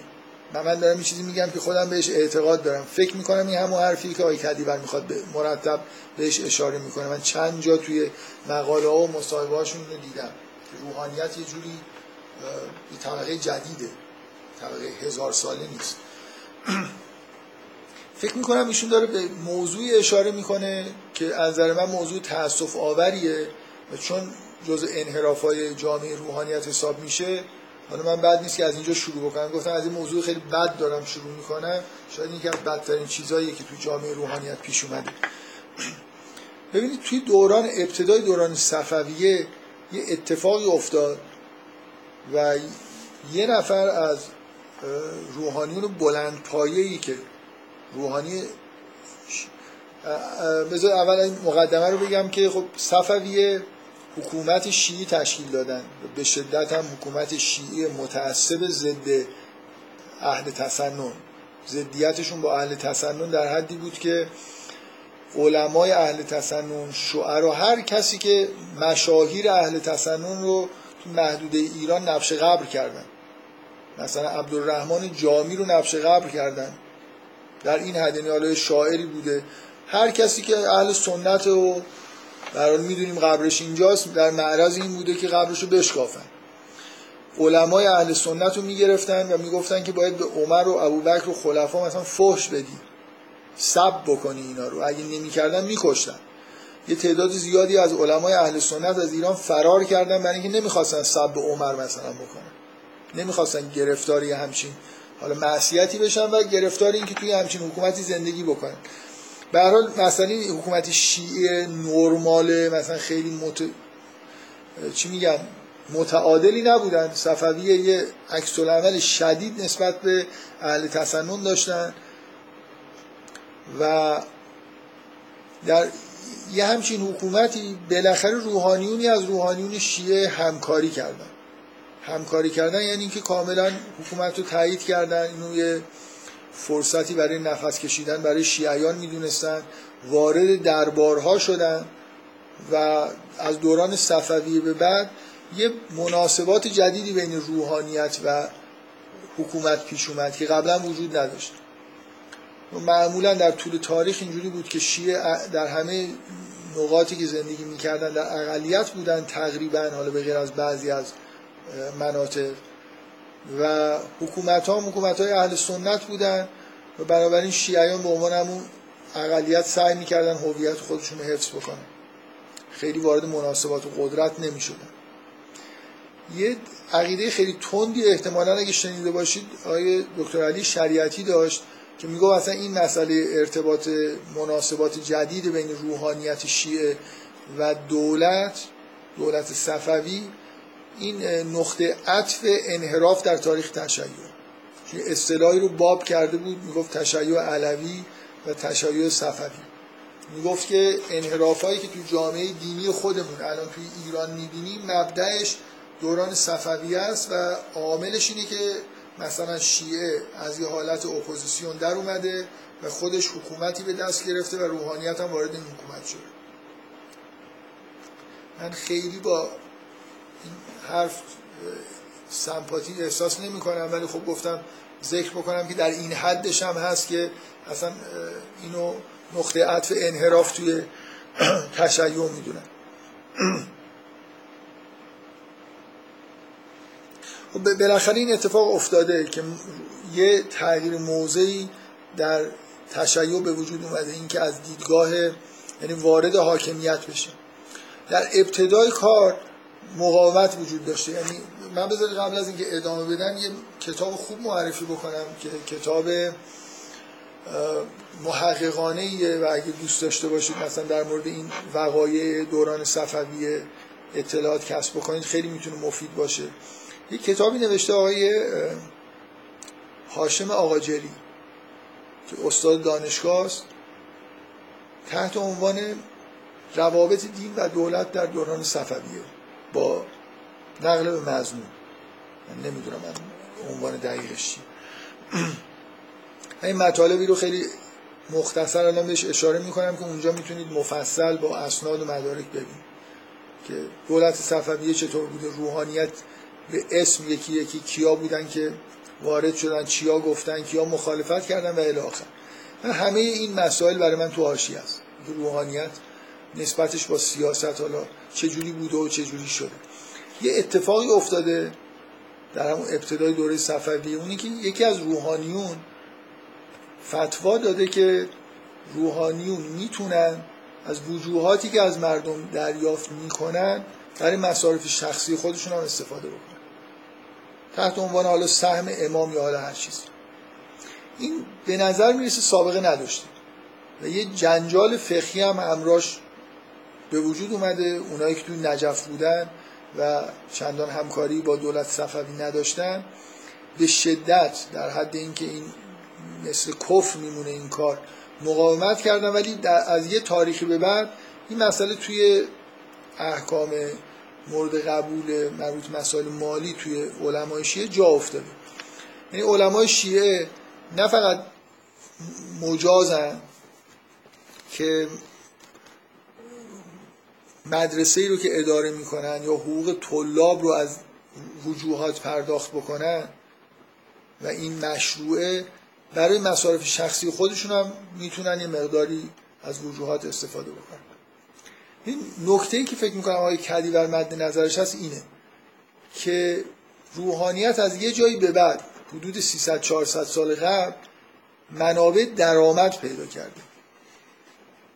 یعنی حالا یه نفر می‌تونه بره روحانی بشه و از طریق روحانی یعنی ببینید مثل اینکه یه طبقه اجتماعی دیگه چطور کارگر و کشاورز و اینکه یه شغلایی وجود داره طبقات اجتماعی بر اساس اینکه درآمدشون از کجا هست معمولا به عنوان طبقه شناخته میشن. اینکه روحانیت برای خودش یه سازوکاری ایجاد کرده که می‌تونه درآمد داشته باشه از طریق حالا وجوهات مردم این یه جوری روحانیت رو تبدیل ماهیت روحانیت رو از نظر کدیور تغییر داده وارد یه مرحله جدیدی شده. اینا تبدیل شدن به یه طبقه اجتماعی. حالا منافع اقتصادی دارن. حالا توی مناسبات و قدرت روحانیت جایگاه پیدا می‌کنه و چیزی اتفاقی که از ایشون مثلا توی 300 400 سال اخیر افتاده. توی اون کتاب های آجری از شیخ توسیه پاراگرافی نقل می‌کنه که شیخ توسی در مثلا هزار سال قبل توی یکی از کتاباش اونجا منبع و ایناش دقیقا ذکر شده به این مضمون یه عبارتی نوشته که اگر شخصی مثلا کلمه روحانی رو به کار نبرده حالا فقیهی هر فردی که وجوهاتی رو از مردم دریافت می‌کنه یک درهم از این رو صرف مسائل شخصی خودش بکنه این قطعا جایگاهش در جهنم. اینو نقل کرده برای اینکه اینو تاکید بکنه که حرمت عظیمی وجود داشت. کسی دست به رو اگه کسی وجوهاتی دریافت می‌کرد اینو در همون مصارف وظیفش این بود که در همون مصارفی که در فقه مشخص شده. مثلا در فقه شیعه یه بخشش مال ساداته یه بخشش مال فقراست و الی آخر. در قرآن یه مصارفی نقل شده در فقه هم توصیف با جزئیات بیشتری وجود داره و هیچ وقت اینطوری نیست که مخصوصا محض احتیاط کسی حق نداره از چیزی که خودش به عنوان وجوهات دریافت می‌کنه چیزی رو خرج بکنه. من تصورم اینه که این نکته ای که ایشون میگه که روحانیت تبدیل به طبقه شده من اینجوری می‌فهمم که به این نکته داره اشاره می‌کنه. روحانیت تبدیل به یه مجموعه از افراد شد مدارسی حالا دارن و منابع درآمد دارن. حالا کم کم در طول چند صد سال کار به اینجا رسید که لباسشون دیگه فرق می‌کنه آدابشون فرق می‌کنه. یک طبقه اقتصادی اجتماعی کاملا مجزا شده. شما هر چی در تاریخ به سمت عقب برید بیشتر به این حالت می‌رسید که روحانیون با مردم نه لباسشون فرق داره نه مثلا فرض کنید مناسبات اقتصادی خاصی براشون حکومت می‌کنه. افرادی هستن که جزء مردم هم مثل همون فرض کنید یه آیه از قرآن که میگن جواز یا ضرورت تشکیل طبقه تشکیل روحانیت رو داره به اصطلاح یادآوری می‌کنه. آیه هست معروف به آیه نفر که میگه که چرا از هر قوم و قبیله یه نفر نیست که بیاد آداب دین رو یاد بگیره و برگرده به مردم آموزش بده. اینکه حالا آدم مثلا فرض کنید یه کشاورزیه که برمیگرده میاد توی مثلا مدینه آداب رو یاد می‌گیره برمیگرده اونجا. خب کشاورزی خودشون می‌کنه آدابم به مردم اگه سوال بکنن یاد میده. برای این عمل مقدس دینی هم که داره انجام میده پولی از مردم نمی‌خواد. مثل اینکه نرمالش اینه. من اگه مثلا فرض کنید در عزاداری امام حسین یه نفر بره اون بالا و نوحی بخونه شعری بخونه برای عزاداری نرمالش اینه که پول نگیره دیگه بالاخره. همه ما مثل اینکه یه عده برادرها بشینن در اعضای پدرشون یکی از برادرها مثلا بشینه درباره صفات پدر حرف بزنه و به بقیه برادرها بگه مثلا موز منو بدید. ما هممون عزاداریم عزادار مثلا امام حسینیم. حالا یکیمون صدای خوبی داره میره یه شعر رو با صدای قشنگی می‌خونه.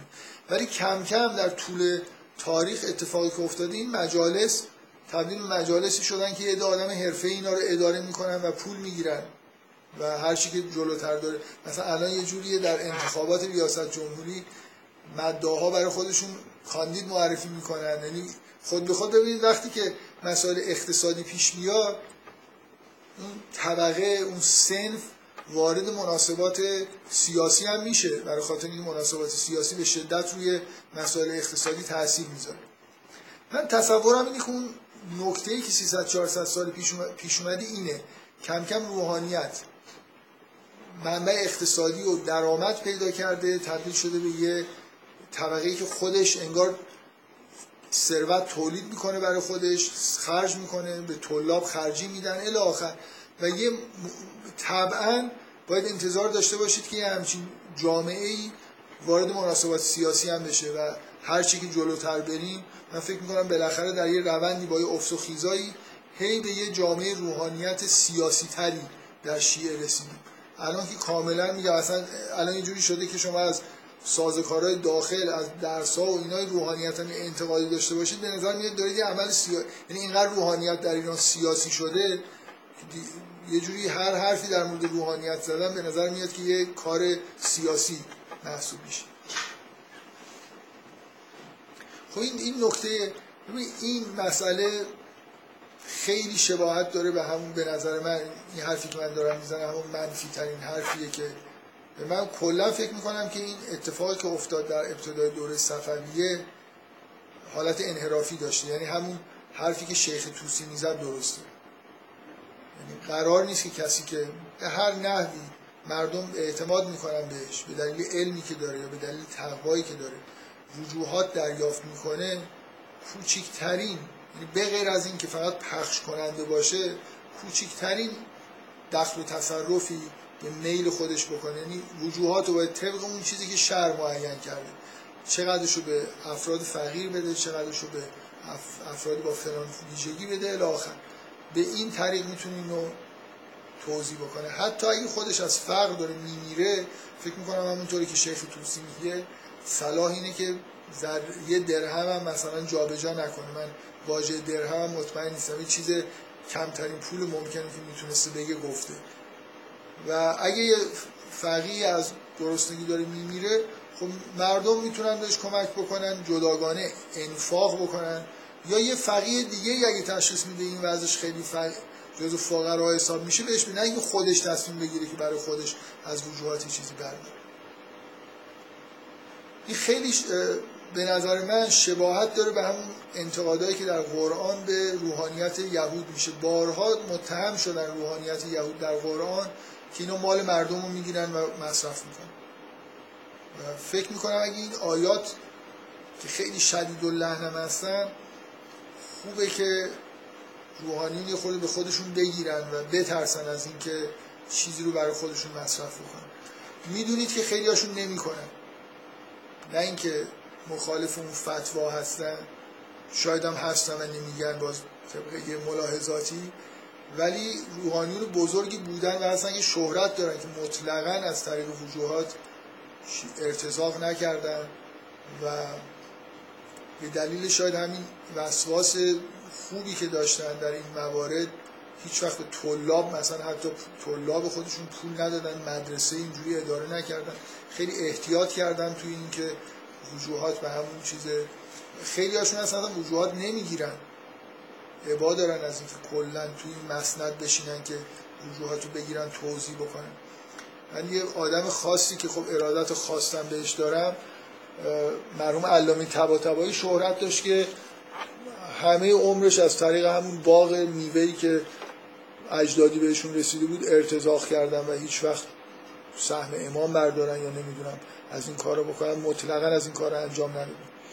فکر می‌کنم به هر حال محض احتیاط خیلی خیلی هاشون این کارا رو کردن. ولی من شخصا حسم اینی که اصلا این فتواه که فتوای مثلا قرن نهم دهمه فتوای عجیبیه و یه جوری در واقع حالت انحرافی داره. تو اون کتاب آقای آقاجری مفصلا توضیح داده که چه بلوایی برپا شد در اثر این فتوا و کارهایی که ایشون می‌کرد و آدمایی که نجف بودن چه عکس های شدیدی نشون داده. اول تنها بود ولی کم کم این فتوا یه جوری انگار جای خودش رو باز کرد و الان خیلی متداول شده. یعنی آدمایی برای رعایت تقوا احتیاطا بعضیاشون این کار نمی‌کنن. بعید می‌دونم تو فتواهاشون خلاف این فتوا بدن. یا سراحتا مخالفت بکنن. در نکته اینه که یه همچین ماجرایی و اینکه روحانیت یه تافته جدا بافته ای از مردم شد تبدیل به شغل شد و کم کم تبدیل به طبقه اجتماعی شد. دخالت توی سیاست به عنوان یه طبقه اجتماعی کردن با مناسب یعنی همون چیزهایی که از اول انحرافایی که توی روحانیت اهل سنت وجود داشت که هی با حول و حوش حکومت ها مفتی ها قاضی القضات می‌شدن. یه مناسبات تنگاتنگی بین روحانیت اهل تسنن و حکومت وجود داشت و خلفا که فکر به نظر می‌رسه عمده انحرافایی که توی فقه اهل تسنن به وجود اومده تو جامعه اهل تسنن به وجود اومده این مناسبات قدرت مناسبات با افراد قدرتمند و خلفا بوده که اینو ایجاد کرده. یعنی بعضی از فتواها رو ازشون گرفتن یا به هر حال از اون بالا که نگاه می‌کردن بعضی چیزا به نظرشون ضروری می‌رسید و خودشون فتوا دادن. یه مقدار روحانیت شیعه توی چند صد سال اخیر به این سمت کشیده شد که وارد حکومت ها شد و این مناسبات در واقع به نوعی روی اینام تاثیر گذاشت. من اولین نکته ای که می‌خواستم بگم چیز دیگه ای بود درباره وظایف روحانیت می‌خواستم صحبت بکنم ولی فکر کردم که این نکته شاید از یه جهاتی ضرورت داشته باشه که زودتر گفته بشه.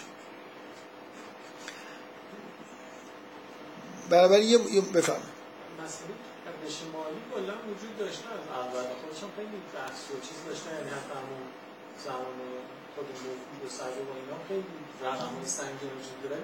این یکی مثلا وجوهات منظورتون می‌گرفتن؟ آره یعنی بله مثلا در زمان اماما افرادی بودن. حالا ببین این نکته نک- بذار اینجوری هم شما بگم در زمان اماما افرادی بودن که مورد اعتماد امام ها بودن.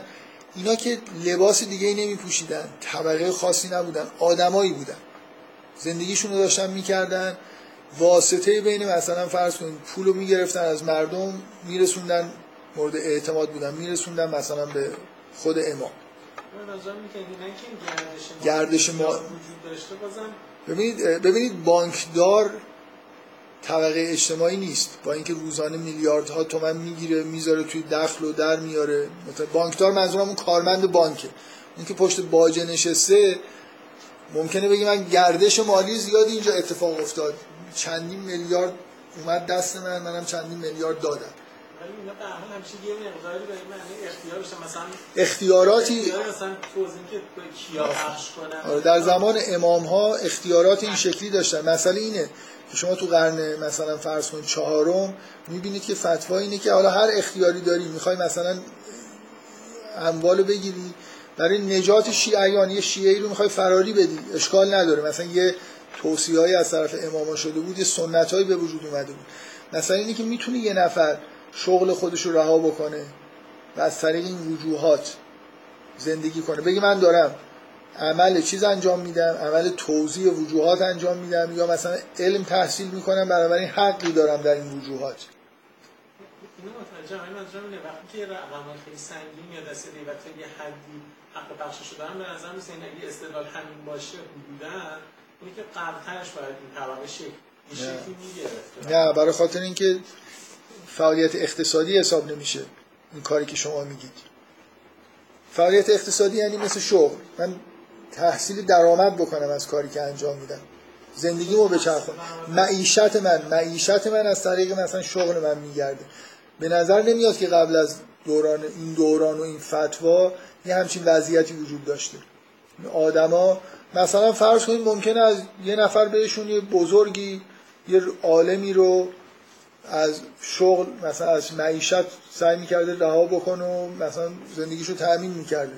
بهش یه باقی می‌داده می‌گفته از این مثلا تو استفاده کن. یا ارث بهش می‌رسید یا هر چی. ولی اینکه یه نظام اقتصادی داخل طبقه ایجاد بشه به نظر می‌رسه که اگرم هست کمرنگ دیگه. به هر حال نقطه عطفش اینجاست که یه همچین فتواهایی داده شده مدارس دیگه احتیاج به مستقل میشن آفرین یعنی پولو می‌گیرن داخل خود مدرسه پخش میشه روحانی جدید تولید میشه مثل یه نظام پیدا می‌کنه دیگه. نظامی که منبع درآمد حالا براش حاصل شد.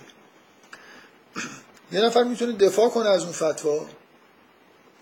یعنی من, من می‌خوام بگم من به نظر من قابل دفاع نیست ولی اینجوری هم همون موقع بحث شده اون آقا هم خب مثلا ضرورت اینه ما باید مثلا توان اقتصادی داشته باشیم لازم این کار بکنیم. مثلا میگم یعنی اگه نه مثلا تشیع از بین میره. با مثلا مثلا یه نفر می‌تونه بذار من یه دفاع خوب بکنم که بالاخره اگه ما قراره که مثلا تشیع رو حفظ بکنیم باید مدارسمون رو داشته باشیم.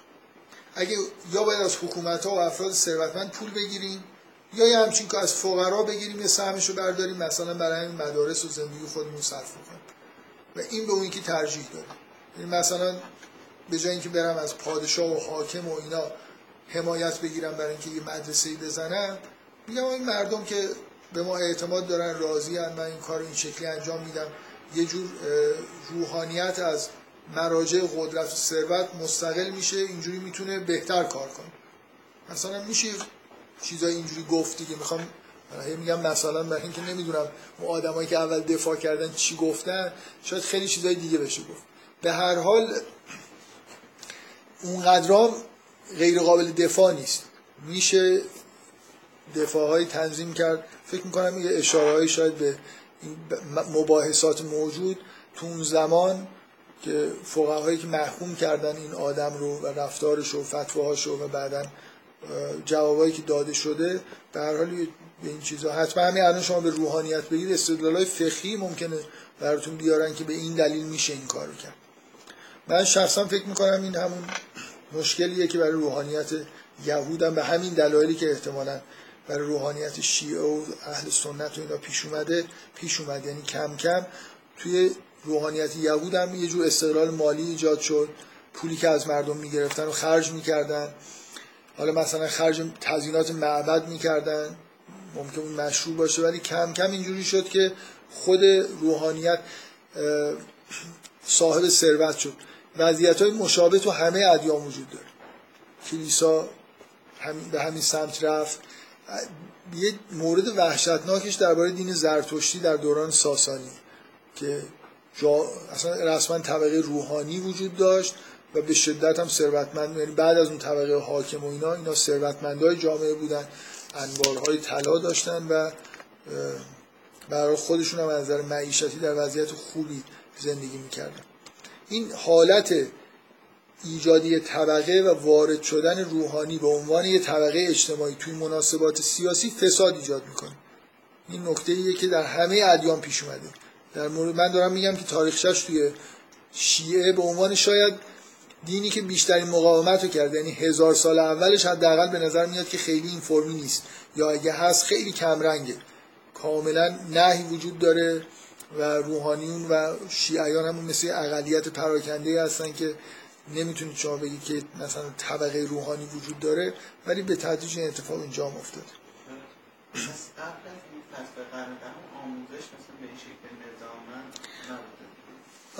مدرسه ببینید مثلا در بغداد مدرسه وجود داشته در نجف مدرسه وجود داشته در هله مدرسه وجود داشته. اینا گاهی اوقات از حکومت ها پشتیبانی می‌شدن گاهی مردم پشتیبانی می‌کردن. لزومی نداره مردم وجوهاتی که میدن این خمسشون رو بدن مدرسه اداره بشه. من به عنوان آدم ثروتمند علاقمند هستم پول میدم به ملک وقف می‌کنم میگم که این مثلا برای اداره این مدرسه استفاده بشه. یعنی منبع ثروت این که از مسئله اینه که از وجوهات داریم می‌گیریم یا نه. مثلا فرض کنید یه آدمایی میان وقف می‌کنن دیگه. شما خیلی وقتا خیلی مسائل دینی توی ایران وقفی بود یعنی آدم ثروتمند متدین مسجد درست می‌کردن مدرسه تأسیس می‌کردن و درآمدهای خودشون رو در واقع جوری وقف می‌کردن برای اینکه مسائل دینی پیش بره. اینا که خیلی خوب بوده. ولی ببینید اینا وقتی حالت سیستماتیک پیدا نکنه طبقه ایجاد نمیشه. شما نمی‌تونید بگید که طبقه مثلا روحانی یا مدارس و اینا به وجود اومد.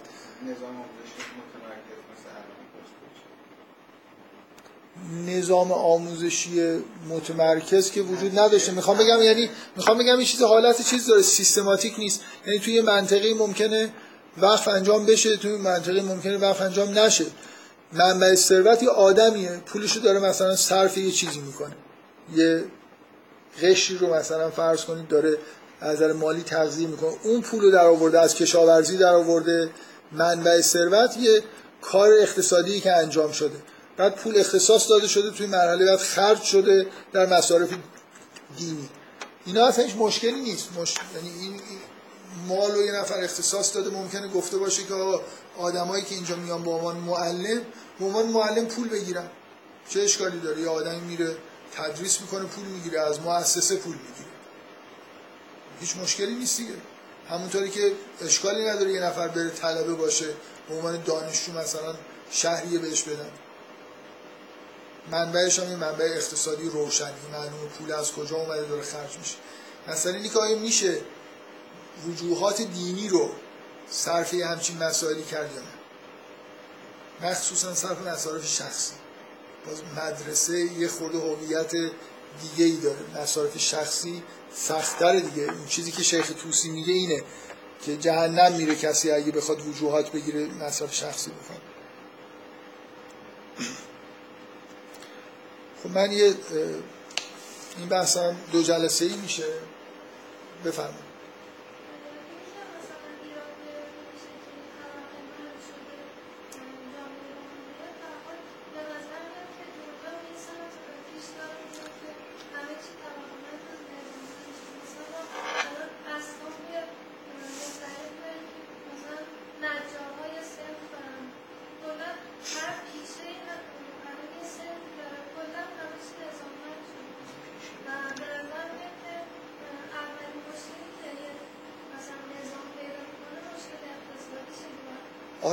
روحانیت فرق داره. روحانیت پیشه به اون معنای اقتصادیش نیست.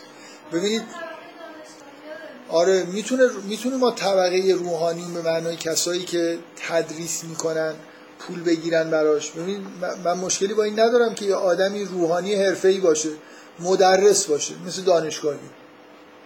پولشو از کجا پولشو از کجا ببین اصلا اصلا شما نکته این نیست که. ببین آدما مسئله اینه که مثل اینه که پیغمبرا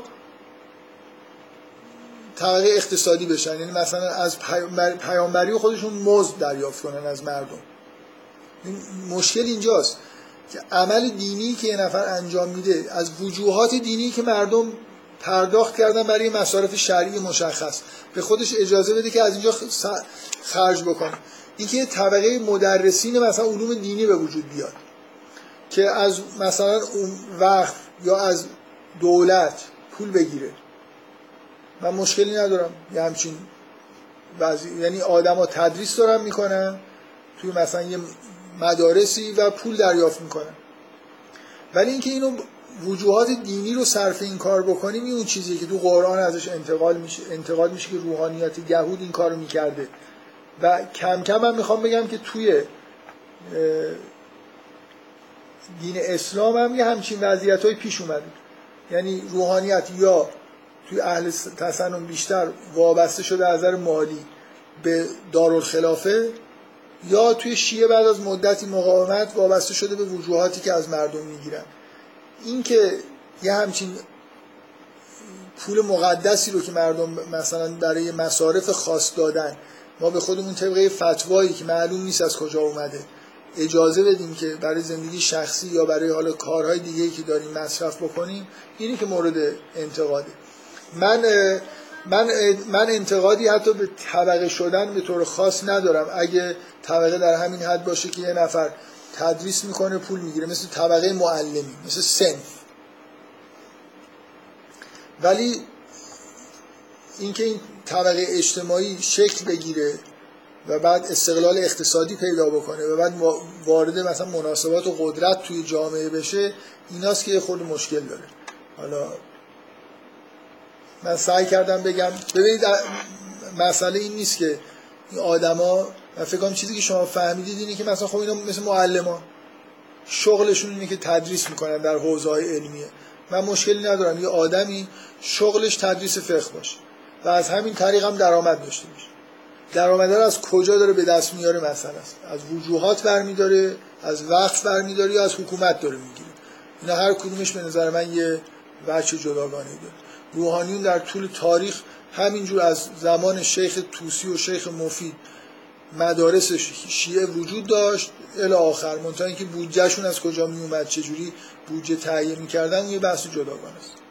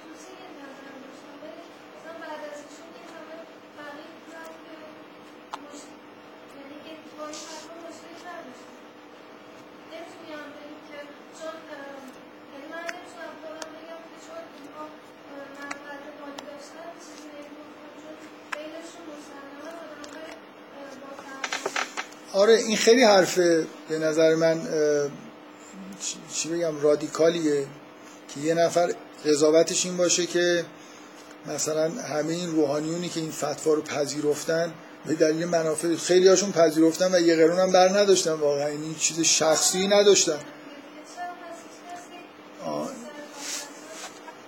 خب من ببخشید من از این استدلال شما جلسه رو با همین ختم بکنیم خیلی نکته جالبی. این استدلال شما همون استدلال وحشتناکیه که در همه ادیان و همه جای دنیا وجود داره یعنی الان من به یه مسیحی معتقد که بگم که آقا یه همچین انحراف های وحشتناکی در دین شما ایجاد شده میگه خب این همه پاپ ها آدم های خوبی بودن چطور نفهمیدن؟ اصلا این نوع نگاه کردن که الان این 300 400 سال آدم های خوب زیاد بودن. چطور اینا این فتوا رو مثلا تایید کردن یا تکسیب نکردن؟ خب این در تمام اولا در این تصوری که شما دارید این کلا باب انتقاد از هر چیزی رو میبنده دیگه. من الان هر چی بگم اگه عین مثلا آیه قرآن هم بیارم برای شما بگم که این فتوایی که الان رایج الان همین نکته که من این چند جلسه قبل گفتم بابا همه ما می‌دونیم پیغمبر پنج وقت نماز میخون علمایی که این 300 400 سال الان شما بهشون خیلی اعتماد دارید. اینا چرا یکیشون نیومد بلند شه بگه پیغمبر پنج وقت نماز میخون پنج بار اذان بگید. پنج بار آقایون روحانی که متولی دین هستید از وجوهات هم دارید استفاده می‌کنید. پنج بار برید مزد که دارید برمیدارید پنج بار برید مثل پیغمبر نماز بخونید تو مسجد. من می‌خوام بگم اصلا این, این خیلی تصور این نوع استدلال شما اینکه خب آدم این آدم مثلا اون حرفی که من من, من با اعتقاد به اینکه روحانیون خیلی هاشون آدم های خوبی هن ولی دارم میگم که همچین انحرافاتی وجود داره. شما میرید توی اون حوزه ها درس می‌خونید و خیلی بالاخره مثلا استدلال های اینوری و اونوری اینقدر پیچیده شده که دیگه وضوح خودش رو از دست میده. من به یکی از آقایون که در حوزه های علمیه هستن داره درس می‌خونه همین مسئله پنج وقت نماز و اینا رو گفتم. ایشون رفت از روحانی رو بلند پایه قوم پرسید. گفت به من گفتن که بله این فتوا که باید پنج وقت نماز خوند و نمی‌دونم فلان این که الان سه وقت نماز می‌خونم. بین متقدمین فقهای متقدم فتوا بیشتر اونجوری بوده که پنج وقت مثلا نماز میخوندن و این حرفا. و بین متأخرین این خیلی ها این فتوای سه بار نماز خوندن رو مثلا دادن. حالا من دقیقا چون متن چیزی که گفته شده و اینا رو خیلی با دقت نپرسیدم. ولی اساسش این بود. خب این خودش نشانه جواب نشانه این نیست که خب با متقدمین که داشتن درستشو می‌گفتن دیگه. یعنی بدعت یعنی یه چیزی که از اینجای به بعد ایجاد شده. که متقدمین پنج وقت نماز میخوندن تو شهرهاشون پنج وقت اذان می‌گفتن در مدارس علمیه شیعه پنج بار اذان گفته می‌شد پنج بار نماز خونده می‌شد. همونطوری که اماما این کارو می‌کردن. من می‌خوام بگم این حس اعتماد که اینا آدمای خوبی هم پس نمیشه اتفاق بدی افتاده باشه. مسیحی ها به همین دلیل فکر می‌کنن که تسلیس شرک نیست. مگه میشه شرک باشه؟ الان دو هزار سال این همه پاپ های خوب اومدن سان فرانسیسکو اومده مقدسینی بودن. مگه میشه اینقدر انحراف ایجاد شده باشه؟ یهودی هم همینجور خودشونو قانع می‌کنن سنی هم همینجور. سنی ها از اولش میگن مگه میشه این حرفی که شیعیان می‌زنن درست باشه؟ این همه آدمای خوبی بودن. عمر خوب بود ابوبکر خوب بود علمای خوب بودن. واقعا شما فکر می‌کنید علمای مثلا اهل سنت آدمای بی بودن؟ خیلی هاشون آدمای بسیار با تقوایی بودن. یعنی میترسیدن از اینکه یه در درهم از اینجا جابجا جا بکنن ببرن اونور بذارن. ولی خب اون انحرافات وجود داره. یعنی ببینید تشخیصی که یه چیزی انحرافه. و بعد در علیهش حرف زدن و اینا خیلی کار ساده ای نیست. وقتی شما رفتید مثلا توی حوزه درس خوندید و این حرفا خیلی سخته. و به نظر من خیلی هم چیزه. یعنی گاهی مثلا اون حرفی که بروجردی زده میشه اصلا مشکوکه که الان یه نفر بلند شه بگه اصلاح میشه نمیشه وقتش هست وقتش نیست. خودشون نمی‌خورن ولی بر علیه مثلا این فتوا هم حرف نمی‌زنن. مثلا علامه طباطبایی شاید شاید علت این که استفاده نمی‌کنه که اون فتوا رو قبول نداره. ولی اینطوری هم سال شلوغش بکنه بیاد آقا بگه حرامه و نخورید و شیخ توسی اینجوری گفته و الی آخر. من کلا با این استدلال شما مشکل دارم. یعنی اینجوری من می‌خوام بگم که هر کسی هر جایی به دنیا اومده حسش اینه که آدمای خوبی واقعا هم اینطوری یا روحانیون خوبی در یهود الان شما در اسرائیل متولد شده باشید. حستون اینه که الان دوران شکوفایی فقه مثلا یهودی دولت اسرائیل به وجود اومده. یهودیت شکوفا شده. مدارس خوب داریم. علما رو نگاه می‌کنید یکی از یکی با تقواتر همشون آداب دینی رو مو به مو دارن اجرا می‌کنن گناه نمی‌کنن. بعد خب به ذهنتون می‌رسه چطور ممکنه این دین خیلی منحرف شده باشه. ولی خب شده دیگه بالاخره. ما می‌دونیم دین یهود خیلی تحریف شده ولو اینکه روحانیونشون خیلی با تقوا مسیحیت اصلا عقاید شرکالود وارد شده با اینکه مقدسینی داشته در طول تاریخ. بعد از تسلیس مقدسینی. من واقعا اعتقاد من اینو قدیس هایی وجود داشتن در بین مسیحی آدمایی که خیلی به خدا نزدیک بودن. ولی اینکه فکر کنید که وجود همچین آدمایی یعنی اینکه هیچ انحراف بزرگی وجود نداره چرا چون اینا مبارزه نکردن چرا اینا نگفتن اینا. به نظر من زندگی خودمون قدیسین رو نگاه می‌کنید می‌بینید که مثلا اون انحرافات توش نیست. اگه قدیس بودن یه جوری اعتقاداتشون خوبه و اعتقادات یعنی سر و کارشون در حال با توحید با شرک نیست یا روحانیون یهود هم همینطور.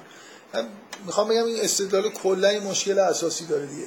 بر اساس اعتماد در اساس اعتماد به آدم ها عقاید و توجیه کردن کلا غلط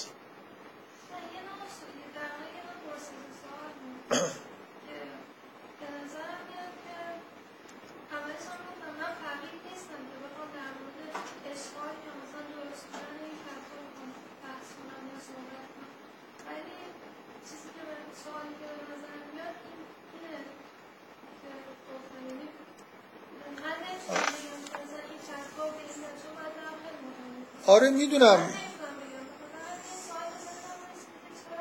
آره ببینید الان من در مورد اون نمازم پنج وقتم همین سوال هست دیگه. آره دیگه. آره کلا یعنی بالاخره شما چون هیچ وقت به قطعیت نمی‌رسید که مثلا فرض کنید. نمی‌دونم به قطعیت نمی‌رسید که چون حستون اینه که یه چیز خیلی پیچیده ای اون بالا وجود داره که من نمی‌دونم. بنابراین هر اختلاف فاحشی وضعیت دینی ما با ابتدا داشته باشه ممکنه شما بگید این بحث علمی مفصلیه و چون آدمایی که اونجا نشستن آدمای با تقوایی هستن لابد انحراف واضحی وجود نداره. نمی‌دونم چجوری بگم. یعنی نکته اینه که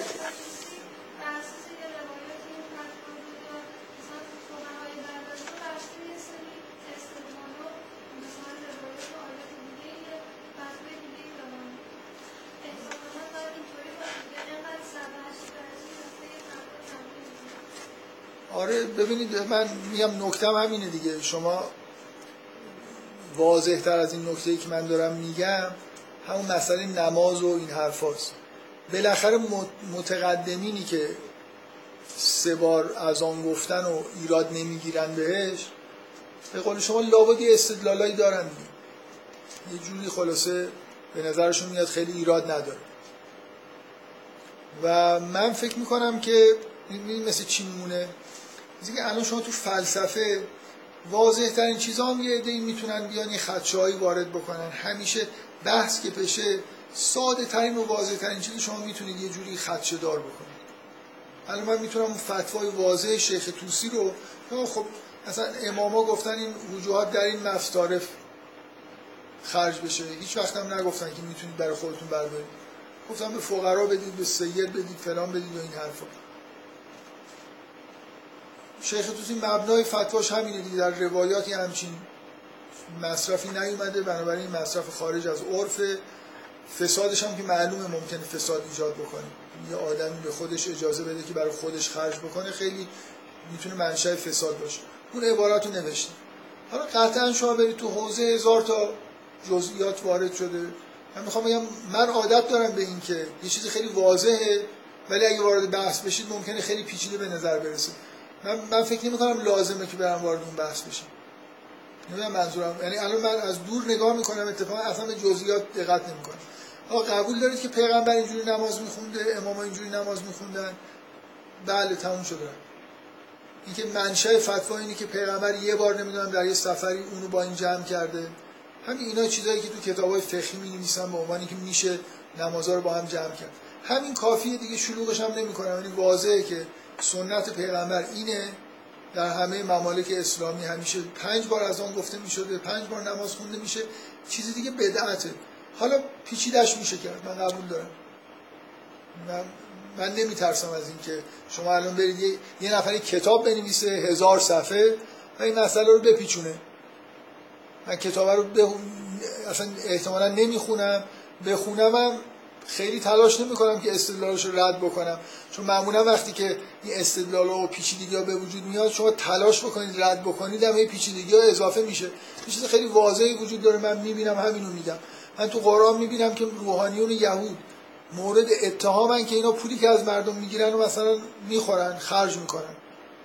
می‌بینم الان علما هم دارن این کارو می‌کنن. یه تا یه موقعی هم می‌دونم که نمی‌کردن. کافیه برای من. پیچیدگی ها و اینا یه روایت اینور پیدا شده و یه روایت اونجا و استدلال های فقهی عجیب و غریب. به نظر من لازم نیست واردش بشن. به نظر من شما لازم نیست واردش بشن یه چیزی که به وضوح می‌بینید کافیه دیگه. یعنی من همین مسئله پنج وقت نماز و نمی‌دونم مصرف نکردن وجوهات و اینا فکر می‌کنم وضوح داره. و همین که در ابتدا قبول دارن که اینجوری نبوده کافیه دیگه. همین که شیخ توسی همچین فتوایی داده برای من کافیه و بعد اینکه حالا بعدا از نظر من معنیش نیست از یه جایی به بعد جا افتاده باشه مردم بی علما بی تقوا شدن. علما اسیر همون پیچیدگی ها شدن. چون تو هستن یه جوری شاید وضوح یه چیزی که از دور گاهی یه چیزی شما می‌بینید خیلی خطوط کلی واضحه ولی نزدیک بشید محو میشه. من فکر می‌کنم همون علمای با تقوا تا حدودی گرفتار همون استدلال های پیچیده و بحث های پیچیده فقهی شدن و یه چیز خیلی واضحی رو نمی‌بینن. لزوما این چیزهای واضح شما وقتی از نزدیک بهشون نگاه کنید وضوحش بیشتر نمیشه خیلی هاشون مخشوش میشن در حال من نکته ای که باعث شد با شما یه خورده بیشتر بحث بکنم اینه که این نوع نگاه مانع کشف انحرافاته در همه ادیان. یعنی همین عین همین حرفی که می‌خوام بگم عین جمله هایی که شما گفتید عینا یه مسیحی میگه یه یهودی میگه و متوقف میشه در اینکه پس لابد یه ابهامایی هست لابد یه مسئله وجود داره که کسی چیزی نگفته و این حرفا بله.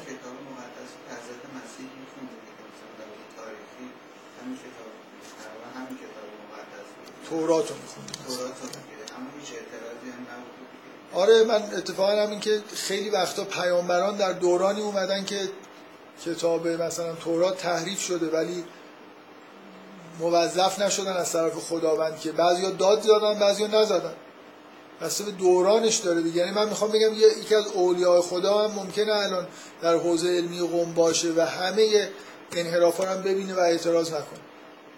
و بنا به اینکه مثلا الان صلاح نیست که این حرفا گفته بشه. من لزوما می‌خوام بگم اینکه مردمی اونجا هستن خیلی خوبن و این حرفا. حتی در حد پیامبران هم باشن معلوم نیست که وظیفه داشته باشن که انحرافات الان ممکنه پنجاه سال دیگه یه نفر بیاد و چیزایی بگی از داخل خود حوزه نمی‌دونم. من یه من مشکلم اینه که دارم اینو شما رو برحضر میدارم از اینکه این حرفی که شما زدید جلوی هر نوع انتقاد و کشف انحرافی در هر دینی رو می‌گیره.